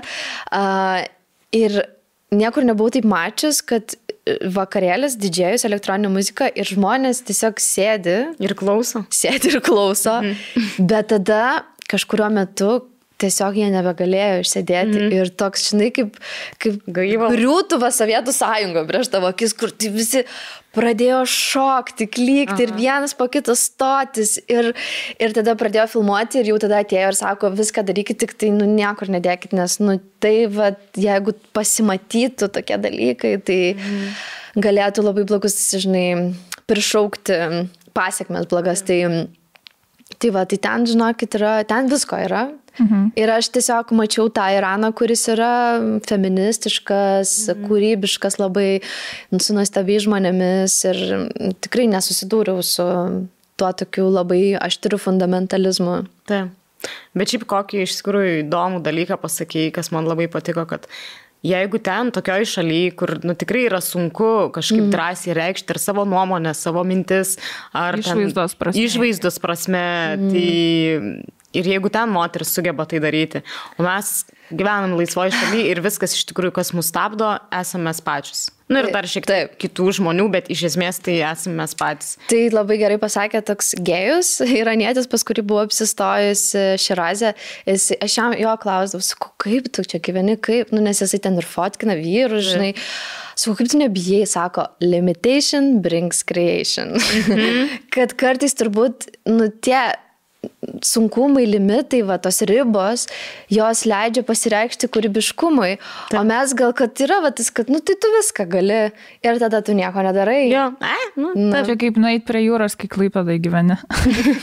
Įsi kiekvieną dieną ir po to iš vis pamiršti. O tu iš klaipėdas? Ne, čia tik esu girdėjęs daug tokių istorijų. Dažniausiai sako, kad eisim, eisim ir niekada. Jo, nes aš iš palangos ir visiškai šitą situaciją yra, kur gali pusę metų nenueiti prie jūros. Tai va, o kalbant apie Iraną, tai aš truputį stebiu dabar situaciją tenai ir tikrai žiauriai liūdna, kad va ta revoliucija tokią kainą turi mm -hmm. įvykti mm -hmm. ir kad uh, dabar yra žmonės tiesiog žudomi, jauni žmonės, e, aktyvistai ir artistai, kurie tiesiog pasisakė už moterų teisės ir už tokius dalykus, nes tai jų moralės policija, -hmm. ten yra kažkoks košmaras. Taip. Labai liūdna, ką išgyvena dabar Iranas ir tikėkime, kad jie tą revoliuciją pasieks pergalę ir vat, galės būti žydėti tiesiog ir galės taip, visi pamatyti taip. tą vat, pusę, kurią tu matai. Bet kaip bebūtų, aš nu, tiesiog be galo žaviuosi ir tiesiog nu, sunku patikėti, kad gali būti tokios drąsios moteris, kurios, kai yra antiek pavojinga iš viso kovoti už savo tiesas ir už savo teisės ir jos vis tiek tai daro, tai tau už tai mirtis grėsia iš taip. esmės ir jos vis tiek tai daro. Man tai yra antiek neįtikėtina ir taip drąsu. Ir nu, aš norėčiau tikėti, kad jeigu mes būtume kažkaip panašiai situacijai, kad ta drąsa irgi atsirastų. Nes kartais mhm. galbūt, kai yra tos sunkesnės aplinkybės, tu atrandi savį gal tos drąsos, kurios negalvoji, kad turi. Nes. Bet Ukraina parodė, kad. Jo, mm, man tai tas dalykas labai toksai, mm, kaip čia surrealizmas tiesiog egzistuoja, kai vat, matom situaciją Ukrainai ir matai situaciją dabar Irane ir atrodo, ten viskas viduje vyksta ir mm -hmm. negali kištis, nu, ypatingai ten Irane, nes nu, ten... Tu nežinai, kur aukoti. Taip. Mm -hmm. Ir kaip, ir visi sako, tiesiog skleiskit žinę. Tai e, aš tikrai manau, kad per mažai apie tai šneka tiek e, ir socialiniai medijai, tiek ir e, visi naujienų portalai, labai mažai iš tikrųjų coverina šitas naujienas Irane, tai reikėtų turbūt daugiau apie tai išnekėti ir toks, ką galima dar padaryti. Nes kartais iš jų čia mhm. tiesiog stebi ir galvoji, bet, ačiū Dievui, kad ne mano šaliai, kad mes to neišgyvenam, nes tai yra baisu, ne? Bet žinai, kas dar yra labai baisu apskritai su ta informacijos klaida, čia buvo tas atvejis, kur nuskambėjęs gan plačiai, e, kur sulaikė ten, nežinau, ir šimtą moterų ir kiek pasmerkė miriop. Tai buvo pirminė informacija, mm. kurią aš beje pasidalinau ir paskui man pradėjo rašyti žmonės, kad ne, čia yra fejkas, fake news ir taip toliau. Bet esmė, ką aš noriu pasakyti, kad e, visą tą informaciją tai jie patys labai filtruoja ir kad iš vis net jokiuose pasauliniuose ten puslapiuose nė, nėra, mm. tu net nežinai, kuri informacija yra tikra, nes antiek jinai yra suspenduota ir antiek saugojama, Taip. kad nu, net to informacinio karo tu negali kovoti dėl to, kad tu per toli nežinai šaltiniai, ne. kurie tikri, bet aš jau turėjau tokią mintį, kad būtų labai faina padaryti kokį nors uh, performance, nu čia gal tas žodis jau toks, kad nenusivalkėtų, bet tiesiog kažkokia akcija, kur šiaip mačiau tokį vaizdą, kad susitiktų daug moterų ir susipintų visas plaukus ir susikabintų, žinai, ir mhm. tiesiog, nu čia žinai, tokia kaip pirminė mintis, bet ją galima ten dar visai vystyti, kad tiesiog, va, irgi parodyti tą mm, solidarumą, taip, taip. nes tiesiog vien tai, kad tu kažkaip susirenki, nusifotkini ir kad aš žinau, nes aš turiu draugų tenai, aš žinau, kiek jiems daug reiškia, jeigu aš kažko pasidalinu, kiek jiems daug reiškia, jeigu kažką padarai, nes tai, nu, tu atstovauji jų balsą. Čia kaip aš įsivaizduoju mums kokiais, vad, 90-aisiais, jeigu kažkas nebuvo sociomedijų, bet jeigu kažkas parašytų, vad, kad yra tokia šalis ir kad tie žmonės nori savo laisvės, o nenori būti. Tai pažiūrėkit, vien Islandija mes iki šiol, mums yra stebuklų šalis dėl to, Taip. kad jie pirmi prakalbo ir Taip. pripažino mūsų tą nepriklausomybę. Čia labai svarbu Taip. yra. Tai šiaip labai gera idėja šito performance, aš manau, kad reikia daryti. Kažką tokio, reikėtų dar pagludinti Taip. kampus tikrai, bet, nu, man atrodo, kad čia taip paprasta, žinai, nu, tą solidarumą tiesiog, žinai, kas Taip. gali būti solidariau, kaip, nu, šiaip moteris yra ga, galybė, absoliuti galybė. Jo. Labai gražiai. Tai dažnai, kai e, kalėdos yra ir šventinis laikotarpis, jūs vykstate pas savo artimuosius ir giminės, pas močiutės, tetas, pas tėvus. Ir ten dažnai būna, kad e, nėra daug turinio, kad galėtum žiūrėti. Telikas įjungtas standartiniais kanalais. Taip, tai su Surfshark pagalba savo elektroniniuose įrenginiuose, kaip planšetėje ar kompiuteryje, jūs galite matyti per kalėdas turinį net iš viso pasaulio su Taip. jų paslauga. O kaip veikia Surfshark paslauga? Tai naudodamėsi jų programėle, jūs galite pakeisti savo virtualią lokaciją arba IP adresą, dėl ko jums ir tampa prieinamas tiek užsienio turinys, kuris šiaip įprastai neprieinamas Lietuvoje, tiek daugybė kitų naudų yra, kaip pavyzdžiui pigesni e, skrydžių bilietai. Tai pakeitus... yra labai puikia kalėdinė dovana. Tiesiog rasti pigesnius lėktuvo bilietus ar kokią viešbučio nakvynę Taip. ir padovanoti kartu tiek savo pasidovanoti, tiek savo, tarkim, antrai pusiai ar draugui draugui saugiai. Ar atsiskraidinti savo draugą iš užsienio į Lietuvą pas save tikrai labai gerai. Už daug pigiau. Taip. Tai va, čia yra nuostabu. Ir kaip jau minėjom, galite žiūrėti turinį iš viso pasaulio, tai tiek ir Netflixas yra daug platesnis iš kitų šalių, tiek e, turinys tiesiog gali būti matomas tiek iš Australijos ar Azijos, Japonijos. Korejos. Amerikos, tiesiog pasirinkimas milžiniškas. O be to, Surfshark turi ir kitų paslaugų, kaip antivirusinė ar paieškos sistema, kuri tiesiog nemeta jums jokių papildomų reklamų. Taip. Arba Surfshark Alert paslauga, kuri praneša, jeigu jūsų kažkokie duomenys buvo nutekinti ar jūsų slaptažodžiai nulaužti. O šiaip dar labai smagu pasidžiaugti, kad Surfshark yra lietuvių kūrinys, lietuvių įmonė ir jie yra vienaragis. Ir man visada smagu, kad lietuviams taip sekasi ir smagu uh, padėti tokiam verslui Taip. būti dar žinomesniam. Taip. O mes turime nuolaidos kodą tarp mūsų, kuris suteiks jums 85 procentų nuolaidą ir net 3 mėnesius naudotis šią programėlę nemokamai. Visi atsakymai yra ne, ne kortose, o tiesiog kaip mes jas interpretuojam. Aš tokia laiminga esu, kad tai vyksta dabar. Čia mano yra tiesiog tobula diena. Tikrai, man taip patinka šitie dalykai. Aš... Aš ir...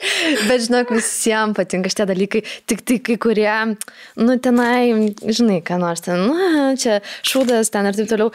Tai nieks nesako, kad čia reikia tikėti ar kažką tu pasižiūrėk kaip į psichoterapijos būdą. Nu, tiesiog pasišnekėjimą su savo pasąmonė, žinai, kažkokį pasigilinimą. Nes vis tiek mes suteikiam reikšmės viskam. Taip. Ta. Tai čia nieko, tu, žinai, nepribursi. Čia labai gerai pasakyti, kad mes viskam suteikiam reikšmę. Taip. Tokia gera mintis eina. Ir kad tai galima žiūrėti iš tikrųjų ir kaip į psichoterapiją. Aš šiaip dar tokį trumpą disclaimerį ten tiem, kas, pavyzdžiui, yra labai religingi ten ar tikintis. Nežiūrėkit tiesiog. Nu, jo, nesinervinkit, nes tikrai, nu, aš suprantu, kad yra adventas ir gal čia nuodėmė yra iš visų kažkaip primai. Nu, bet. Nu, atsiprašau, bet tai tada nuodėmė visi šiaudų traukimai iš pastalo, tai visi nuodėmiauja. Čia nuodėmė yra skleisti negatyvą negatyvę energiją su piktais komentarais. Taip, ir burnoti. taip, irgi. Taip. taip. Visai. O aš tai... dar norėjau paklausti labai greitai, kaip vat, kilo mintis vat, tai daryti. Tiesiog uh, for fun, nežinau, kaip iš vis kilo, atsirado taro kortos pas tave. Uh, kai studijavau Londone, tiesiog tenai yra toks nu, neįtikėtinas e, spektras tokių vat, magiškų uh, Harry Potterio stiliaus visokių knygynų, ten um, tokių, kur ten lange užsitraukia raudoną uh, užuolaidą ir ten jau nusėdi ir tave būrė. Uh, ir man visą laiką patiko tokie visokie cabinet of curiosities ir mm. tokios parduotuvės, kur tenai iš serijos ten lėlės kokios nors žiauriai krypi ir ten kokia nors vištos kojas su lėlės galva. Nu, man tiesiog kažkaip. Man irgi įdomu. Žiauriai, žiauriai smagu ir, ir įdomu ir taip krypi. Ir Um, Nu ir tiesiog vat, šitie, aš net nežinau, kas tai yra. Tai Kažkas viduje tave nešia link to, ne? Tokia gal kažkokia va, ta šešėlio, šešėlio. tamsiosios mhm. pusės žmonių, tokių krypinės dalykų. E, noras su jais susipažinti, noras e, save kažkaip kitaip patirti. Bet iš tikrųjų, tai tas taro kortas, tai čia yra, nu čia nebūrimas yra. Aš nebūriu, nes, nu, čia ateities kažkas nespėju, bet kaip aš jas naudoju? Aš tiesiog jas naudoju pavyzdžiui, aš turiu kažkokį klausimą, ar manęs kažkas neramina. Ir aš tiesiog išsimetu savo kortą arba ten tam tikrą dėjimą, kad pasišnekėčiau maždaug su savim, nu, čia toks kaip psichoterapeutas, tik tai kortų, forma. kortų forma. ja. Čia, iš esmės man dar patinka tas pavyzdys, kai, žinai, sako, kai nežinai, ką rinktis, mesk monetą.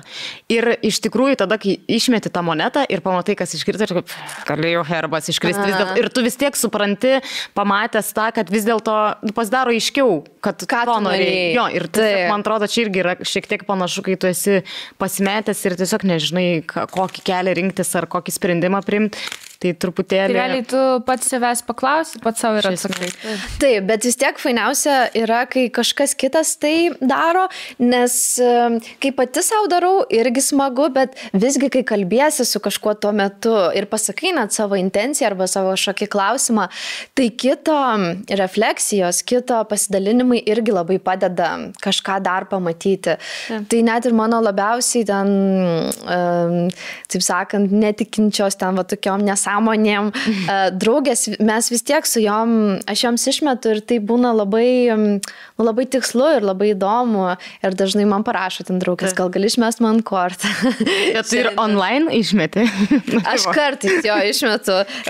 Ir tada būna labai nerealūs pasidalinimai. Ir visą laiką, nu tikrai, nu taip jau yra su ta kolektyvinė sąmonė, čia, žinai, ne jokia ne, ne magija, čia tiesiog yra, kad mes visi esam susijungę.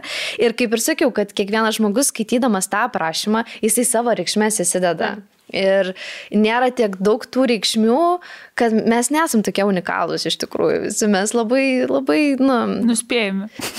Gauna, tai tu, aš manau, kad panašus greičiausiai ja. visi mes esame. Visi yra unikalūs, bet, ja. bet nu, tie dalykai, kurie mus neramina, jo, mhm. kurie mums kelia klausimus, nu, tai neveltui, žinai, ten žmonės klausosi visokių podcastų ten ir taip toliau, self-help knygas skaito, nu, nes yra kažkokie bendra vardikliai. Mm. Tai gerai, tai kas norite iš jūsų klausimų užduoti? Aš noriu. Gerai. Mm. Gerai. O garsiai reiks jį pasakyti ar ne? Nebūtinai, Sau. bet gali būti. Turi būti labai konkretus ar gali būti truputį abstraktus? Gali būti abstraktus. Gerai. Norėčiau sužinoti, čia bus viena korta, ne? Ar dar daugiau kortų? Aš, ga, aš galiu tokį, tokį derinį dviejų kortų, kur viena bus tavo kaip kelias atsakymas, o kita bus kažkokia kliūtis, kuri, į kurią reikėtų atkreipti dėmesį. O, įdomu. Gerai. Tai e, kadangi metų galas, metų pabaiga. Pa, pa, pati dar palaikai kortą. Gerai. Pa, kadangi metų galas ir metų pabaiga. Ir man šitie metai tokie chaotiški buvo savęs supratimo prasme, ko aš noriu iš gyvenimo ir apskritai e, visko. Tai man būtų labai įdomu sužinoti, kokie metai kiti manęs laukia, nes kaip ir pati noriu pokyčių. Ir man būtų labai įdomu, kas mane stabdo, ko aš pati stabdau ir ar man pavyks tos stabdžius Sugriauti. Sugriauti, atjungti mm -hmm. ir važiuoti į priekį. Tai mano klausimas, kokie manęs laukia kiti metai. Gerai. Tai uh, šiaip tai gali įsirinkti pati vat, kortą, kuri bus tavo kelias. Gerai. Dabar tu kelią rinkėsi. Aha. Taip. O geras. Ir dabar. Uh, Jau man žinai. ir Svarbu, dabar. nepakaruoklis, nepakaruoklis. Matosi, Nors aš, susidūrus aš žinau, žinau, kad iš tikrųjų pakaruoklis metai laukia nėra bloga korta. Tikrai bloga yra bokštas. Ir dabar uh, tavo pamoka kliūtis, į ką reikėtų atkreipti dėmesį sekančiais mhm. metais.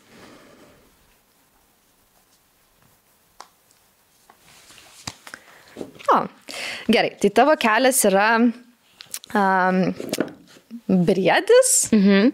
Čia galima parodyti, ar ne? Mhm. Čia yra briedis. O tavo pamoka yra delfinas. Tai galim pradėti nuo to, kad briedis yra ugnies, man atrodo, ženklas, ne, žemės. Mm, Jo, žemės ženklas. O tavo kita korta yra vandens ženklas. Tai iš karto vat ir atsivežiu, ats, atsiverčiau. Čia, kadangi angliškai parašyta, Tai truputį versi. Aš išversiu jo, gal iš karto. Laisva forma. Kad, tai gerai, tai čia tavo yra kaip tavo kelias, tavo atsakymas, galbūt kokie tie metai bus ir, ir kaip tu, su kokia energija gal turėtum juos apraučint. Tai yra stabilumas, um, atsparumas, um, buvimas labai stipria ir um, tėvo archetipas. Ir kad didysis briedis labai keistai skamba. Bet man atrodo, Elnes čia yra gal. Elinas gal. Didysis Elnes daug geriau skamba. Jo. Didysis Elnes, e, jis yra žemės elemento vyriškoji forma. Ir tai reiškia, kad jisai suteikia tokią pačią pamatiškiausią pagalbą ir stabilumą su visais, visais gyvenimo iššūkiais susidurant. Nu, tai kad tai yra kaip pamatas ir tavo stiprybė, įsižeminimas, kad ir su kuo susidurtum.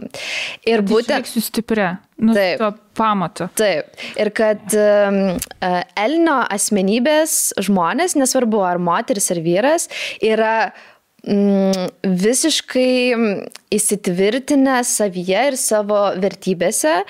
Ir jie tampa žinomi visuomenėje ir gerbiami už tai, kad jie elgesi taip, kad tai reprezentuoja tas vertybės. Ir e, kartais e, Elnio ego gali tapti nu, per didelis, bet dažniausiai jie visgi e, yra nuostabus tėvai, mamos, e, mylimieji ir draugai. Ir kad pasauliui reikia daugiau e, šito elnio energijos. Ir kada yra balansė šita korta ir šita energija, tai yra tas žmogus, tu būsi labai padedantis kitiem, kind, nežinau kaip išversti, kind. Geras širdis. Ir consistent. Tai va tas, man atrodo, kažkaip labai svarbu būti, nesiblaškyti, ar ne? Ir tokius būti mhm. savo kelyje, stabiliai eiti ir, ir tiesiog va su ta energija tokia iš pamato einančia, iš tavo vertybių, kad nesiblaškyti į... Uh, Šunkelius. Ką daro žiūrėti kiti ir... Jo, arba blizgučiai kažkokie, žinai, kai ten nuvilioja kur nors, o koks Jo. fainas pasiūlymas ar ten kas nors, bet kad iš tavo pamato, iš tavo vertybių turi nu- nueiti į savo vertybės, kad surastum atsakymą, kokie tu nori, kad tie pokyčiai būtų. Žinai, kad jie nebūtų iš išorės primesti. Va čia labai gerai pasakyta ir manau labai daug tiesos pasakyta. Nes visada labai, aš šiaip gyvenime ties tuo vertybių klausimu, kas man yra labai fake mhm. ir aš labai to nekenčiu. Ir tas yra, vat, norisi būti visada konsistent mm -hmm. ir būti tvirtai ir žinoti savo vertybės ir jų nekeisti. Ir kai tu esi šitam vat, pasaulyje, labai dažnai kiti žmonės primetinėja, koks tu turi būti, arba tu matai kitus pavyzdžius ir nors tau tai nepatinka, bet bandai galvo, gal man reikėtų taip elgtis ar taip, o iš tikrųjų vat, reikia įsižeminti ir tiesiog būti su savo vertybėm Taip. ir varyti prieki. Ir ta, man atrodo, dar kadangi e, tu esi žymus žmogus, tai dar ateina ir išorės akis, ir išorės įsivaizdavimas, kas tu turėtum būti. Tai vad, kad ir šituo nepersimti, bet grinai prisiminti save. E, When out of balance, tai kada nebalansė. Gali būti pretenzingas. E, pasipūtęs ir pasikėlęs. Skamba kaip pelnas. su ragais. Ir kaip um, e, atvesti į balansą. Valgyti ir gerti uh, samoningiau. Mhm. eat and drink more consciously. O. O dabar yra delfinas. Delfinas yra tavo, turbūt galima pažiūrėti delfiną kaip į tą atsakymą, į ką atkreipti dėmesį, kad tu būtum balanse elnio kortą. O žinai, čia toks pat labai geras Labai įdomu, ką tas delfinas reiškia, nes šiaip delfinai gerus dalykus reiškia. Taip. O čia evil delfinas. Ne, ne, ne. Čia, bet, matai, mūsų protas taip nori iš karto, kad čia bus bloga korta. Čia, ne, ne, čia yra tiesiog, e, kiekvienas iššūkis yra mm, galimybė. Tai Taip. profound quotes by neringa. Tai, uh, tai čia, žinai, čia yra tavo galimybė, galimybė delfinas. Tai yra intuityviai um, labai protingas uh, healer, tai giduolis, uh, šviesa ir apdovanojimas.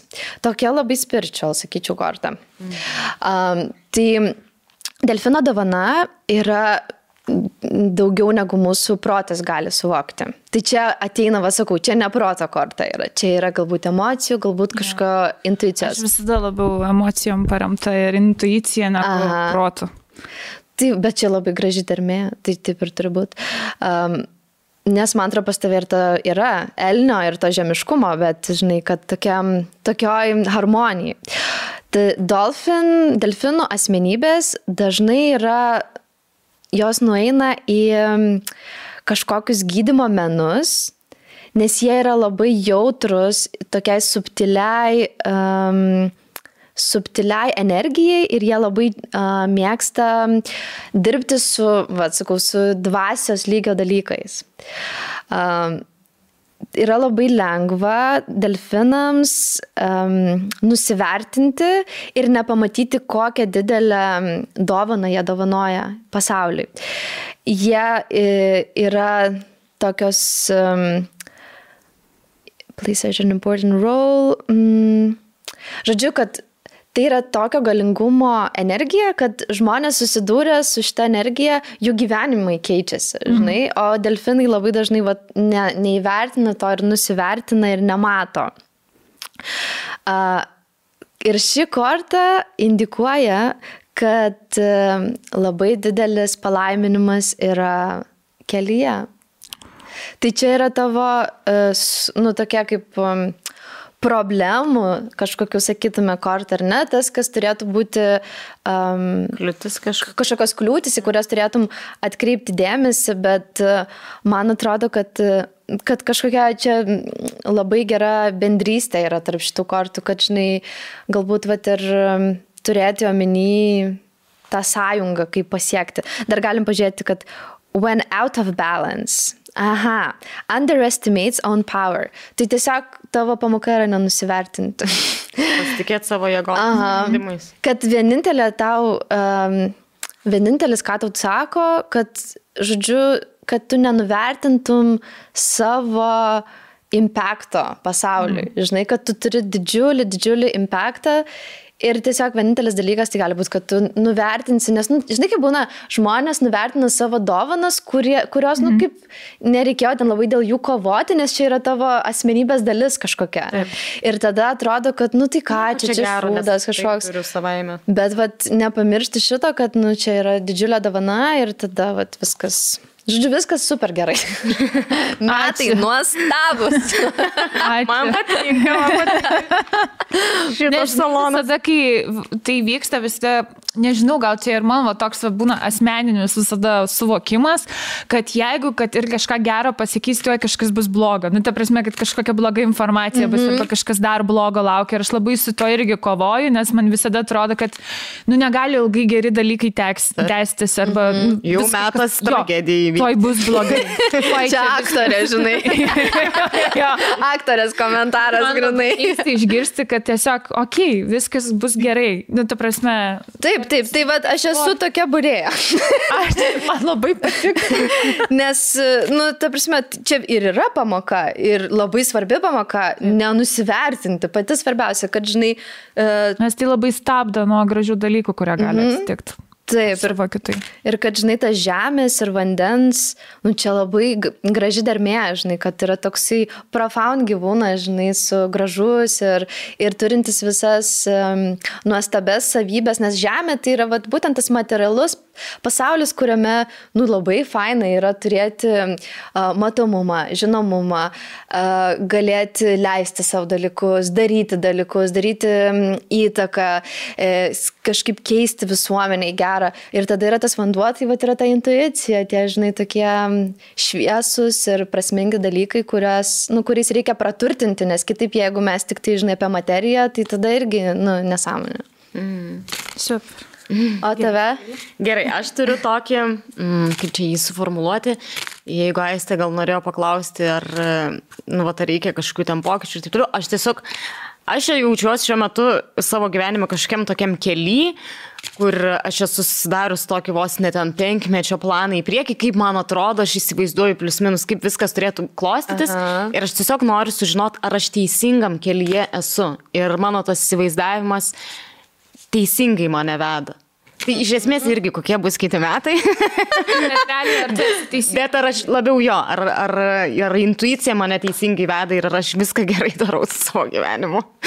Nu, labai Toks mažas klausimas. Labai profan norėjau sakyti toks klausimas, žinai, kur. um, Bet tiesiog, kaip suprantu, tu nori pasitikrinti, ar, um, ar tavo penkmečio planas iš tikrųjų atspindi, Taip, ko aš noriu iš tikrųjų. Taip, ar tai nėra- Mano yra norai. mhm, ar tai Taip. nėra kažkokia labiau iliuzija. Taip, taip, taip. Taip. Jo. Ir net ne tai, kad penkmečio planas, bet ar apskritai ten, kur mano Taip. gyvenimas krypsta, ar tai yra tai, ko aš noriu ir man ko reikia. Mhm, gerai. Tai irgi darom tą dviejų kortų, ne? Taip. tai gerai, tai tu irgi vat, gali paimti. Gerai, aš paaš dar savo ener energiją. Aha, ir tada ištrauk vieną. Pirmą ištrauk bus tavo kelias, o antra tavo... Priešas. Įval gyvūną. Jau gyvūnas. Taip, kairiai rankoj. Pi, pi, lauk, ką man tavo atiduoti, aš pasimečiau. Vyriai rankai pirma. Taip, kairiai rankoj čia pirma. kelias, o čia mano priešas. Nu, tas tariamas priešas. Taip. Labai įdomu. O, jau negerai skamba. Ne, ne, labai. Aš. Gyvatė jau bus gyvatė ir šeškas. Yra kobra, yra, bet kobra. O dieve. Ne, ne, bet ne čia. Yra žviežlys ir bitė. Šeškas. Žodžiu, labai daug. Vėžlys ir bitė? Wow. Jo, tavo kelias yra bitutė. O, da, jau geriau negu vėžlys skamba, aš kažkaip iš vėžlio daug nesigero. Bet tai labai nuvertini vėžlį, šiaip nuostabus gyvūnai, labai ilgai gyvena. Labai. Išmintingi jie turėtų būti, nes daug metų gyvena. Taip. Daug matę. Tai, vat, bitutė yra labai darbšti e, ir labai demokratiška. Tai kad um, bičių asmenybės, nežinau, kodėl taip jokinga yra, bet bičių asmenybės yra tiesiog nuostabu būti šalia tokių žmonių. Ypatingai tada, kai yra kažkoks um, um, kūrybinis, komandinis darbas ir projektas. Nes bitutės labai mėgsta dirbti atsakingai, kruopščiai, viską uh, apmast, apmastant iki tol, kol būna pasiektas tikslas ir um, jos yra jautrios ir jos to pačiu labai jaučia uh, visus subtilumus uh, vienu metu, žinai, toks, kur nu, visą bendrą paveikslą matai, visą korį. Mm -hmm. Žinai, ki- kiti ten žmonės gali į kažką vieną, o Tai čia kiti, čia paveikslą. Tai visą matau. Taip.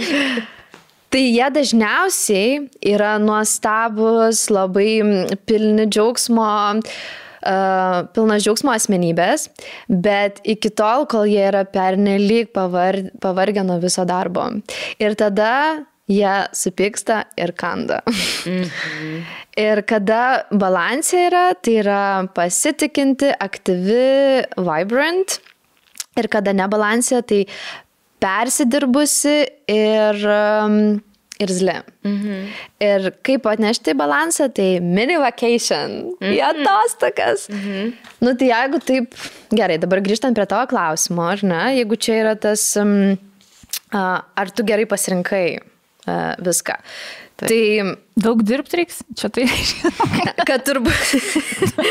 nu, bet taip ir skambėjo, žinai, jis vis tokia, jeigu jau yra planas, tai reiškia, kad reikės daug dirbti, nes yra mhm. labai aiškus planas, ką reikės daryti po ko, kad, žinai, tai svarbiausia turbūt atsakymas yra, kad, nu, tau viskas puikiai seksis ir visiems žmonėms, kurie su tavim darys, bus žiauriai faina, nes nu, su tavim dirbti yra nuostabu, bet kad jeigu tu pervargsi ir tada tu kasi ir būsi... Visiems bus blogai. Ir visiems bus blogai. Jo, tai kad nepavargtum, tai turi daryti daug mini vakacijų. Mhm. Šiaip labai geras e, patarimas. Labai, mm -hmm. Ir šiaip labai atspindi kažkaip mano asmenybę. Man tai žinok irgi, aš atsiprašau. Nes aš tikrai tokius, nu, kraštutinumus labai linkus ir psichologiškai ir visai kaip. Nu, tikrai, kad jeigu ten persidirbu, tai tada, nu, labai blogai, labai pikta būna. Geras. Nu tai va, tai svarbiausia atostogyčių, mm -hmm. los e, palangėlės, galėtų važiuoti. Kažką turi daugiau dėl savęs. Taip kad mm. būtum balansą. Mm -hmm. Ir va, koks tavo zodiakas? Zvėžys. Zvėžys. ne, bet galvojau, gal, gal jeigu dviniai, kaip ir mano, kažkodėl nes tu mano dvinė, tai, tai bet ne, bet žodžiu, Um, čia oro yra Taip. ženklas uh, bitė. Mhm. O tada turtle yra, man atrodo, irgi vandens. Uh, vandens, jo. Mūsų abu priešai vandenį. Taip, priešų, tas priešų ieškotojas. Čia jūsų, kaip tik jūsų inner guidance, žinai, mm -hmm. tokie mokytojai. Pa, palaikanti kortą. Mm -hmm. Skaičiau. jo, tokie kaip tik, vat, jo, čia net gal ir geriau. Atkreipti dėmesį. Taip. Jau, ne, gerai, negalvosi apie vėžlį kaip apie priešą. Na, nes pažiūrėk, kokia gražis uh, korta, tai yra um, arhaiška siela, įsižeminimas, pasitikėjimas ir buvimas uh, savyje lyg namuose. Ir irgi, kaip ir prasideda taip pat kaip su bite, kad nu, tiesiog nuostabu būti su šalia tokios asmenybės. Nu, mhm. Nu, tiesiog su tavimi, tai nuostabu yra būti. Kaip ir beaver. kaip ir su bebru. Kaip ir su bebru. Su... Bebrodėlę ištraukiau. Kaip ir su bebru, su vėžliu. Vėžlys turi labai stiprų santykį su žeme ir su vandeniu tuo pačiu metu. Mhm. Ir tai padeda ir įsižeminti, ir susijungti su didesnėm ir svarbesnėm tiesom apie gyvenimą, nesvarbu, kad ir kur tu keliautum. Ir e, Vėžlio energija yra visose geriausiose rašytojose ir pasakotojose, e, nes jie e, renka istorijas apie gyvenimą po savo keutų, dedasi viską ir vėliau tai panaudoja. Tai the most potent turtle energy, tai vad kai esi savo kelyje, o čia labai tau atsako į tavo klausimą, ar tu savo kelyje. Mhm. Ar iš tikrųjų tu pasirinkai, kad kai tu esi tame, toje kelyje, tai tada tu užverti visas kitas knygas, kurias skaitai ir pradedi savo rašyti knygą. Wow. To tell your own true tale. Ir kada in balance, ir, e, tai yra ramus, nuotikingas ir produktyvus, ir kada nebalansė, tai sustoja ir nejuda. Žinai, mm -hmm. Tai Nu, va, tai yra atsakymas, kad tiesiog judėtum, bet nepervargtum kaip bitė ir neka, nekastum žmonių. Bet šiaip tai irgi atrodo, kad viskas labai labai faina. Pozityviai. Ir čia irgi, žinai, kokia yra, e, kaip į balansą ad adventure. Tai, vad, man tai atostogos ir nuotykiai. Čia, vad, reiks man nuotikėlių. Čia, vad, kaip Aistė sakė, kad, žinai, nu, vat, labai svarbu turbūt yra išvažiuoti ir save išimti iš to konteksto, kuriame esi ir pamatyti, taip. žinai, įdegusią save naujai. Taip, taip. Sieksiu to šiais metais.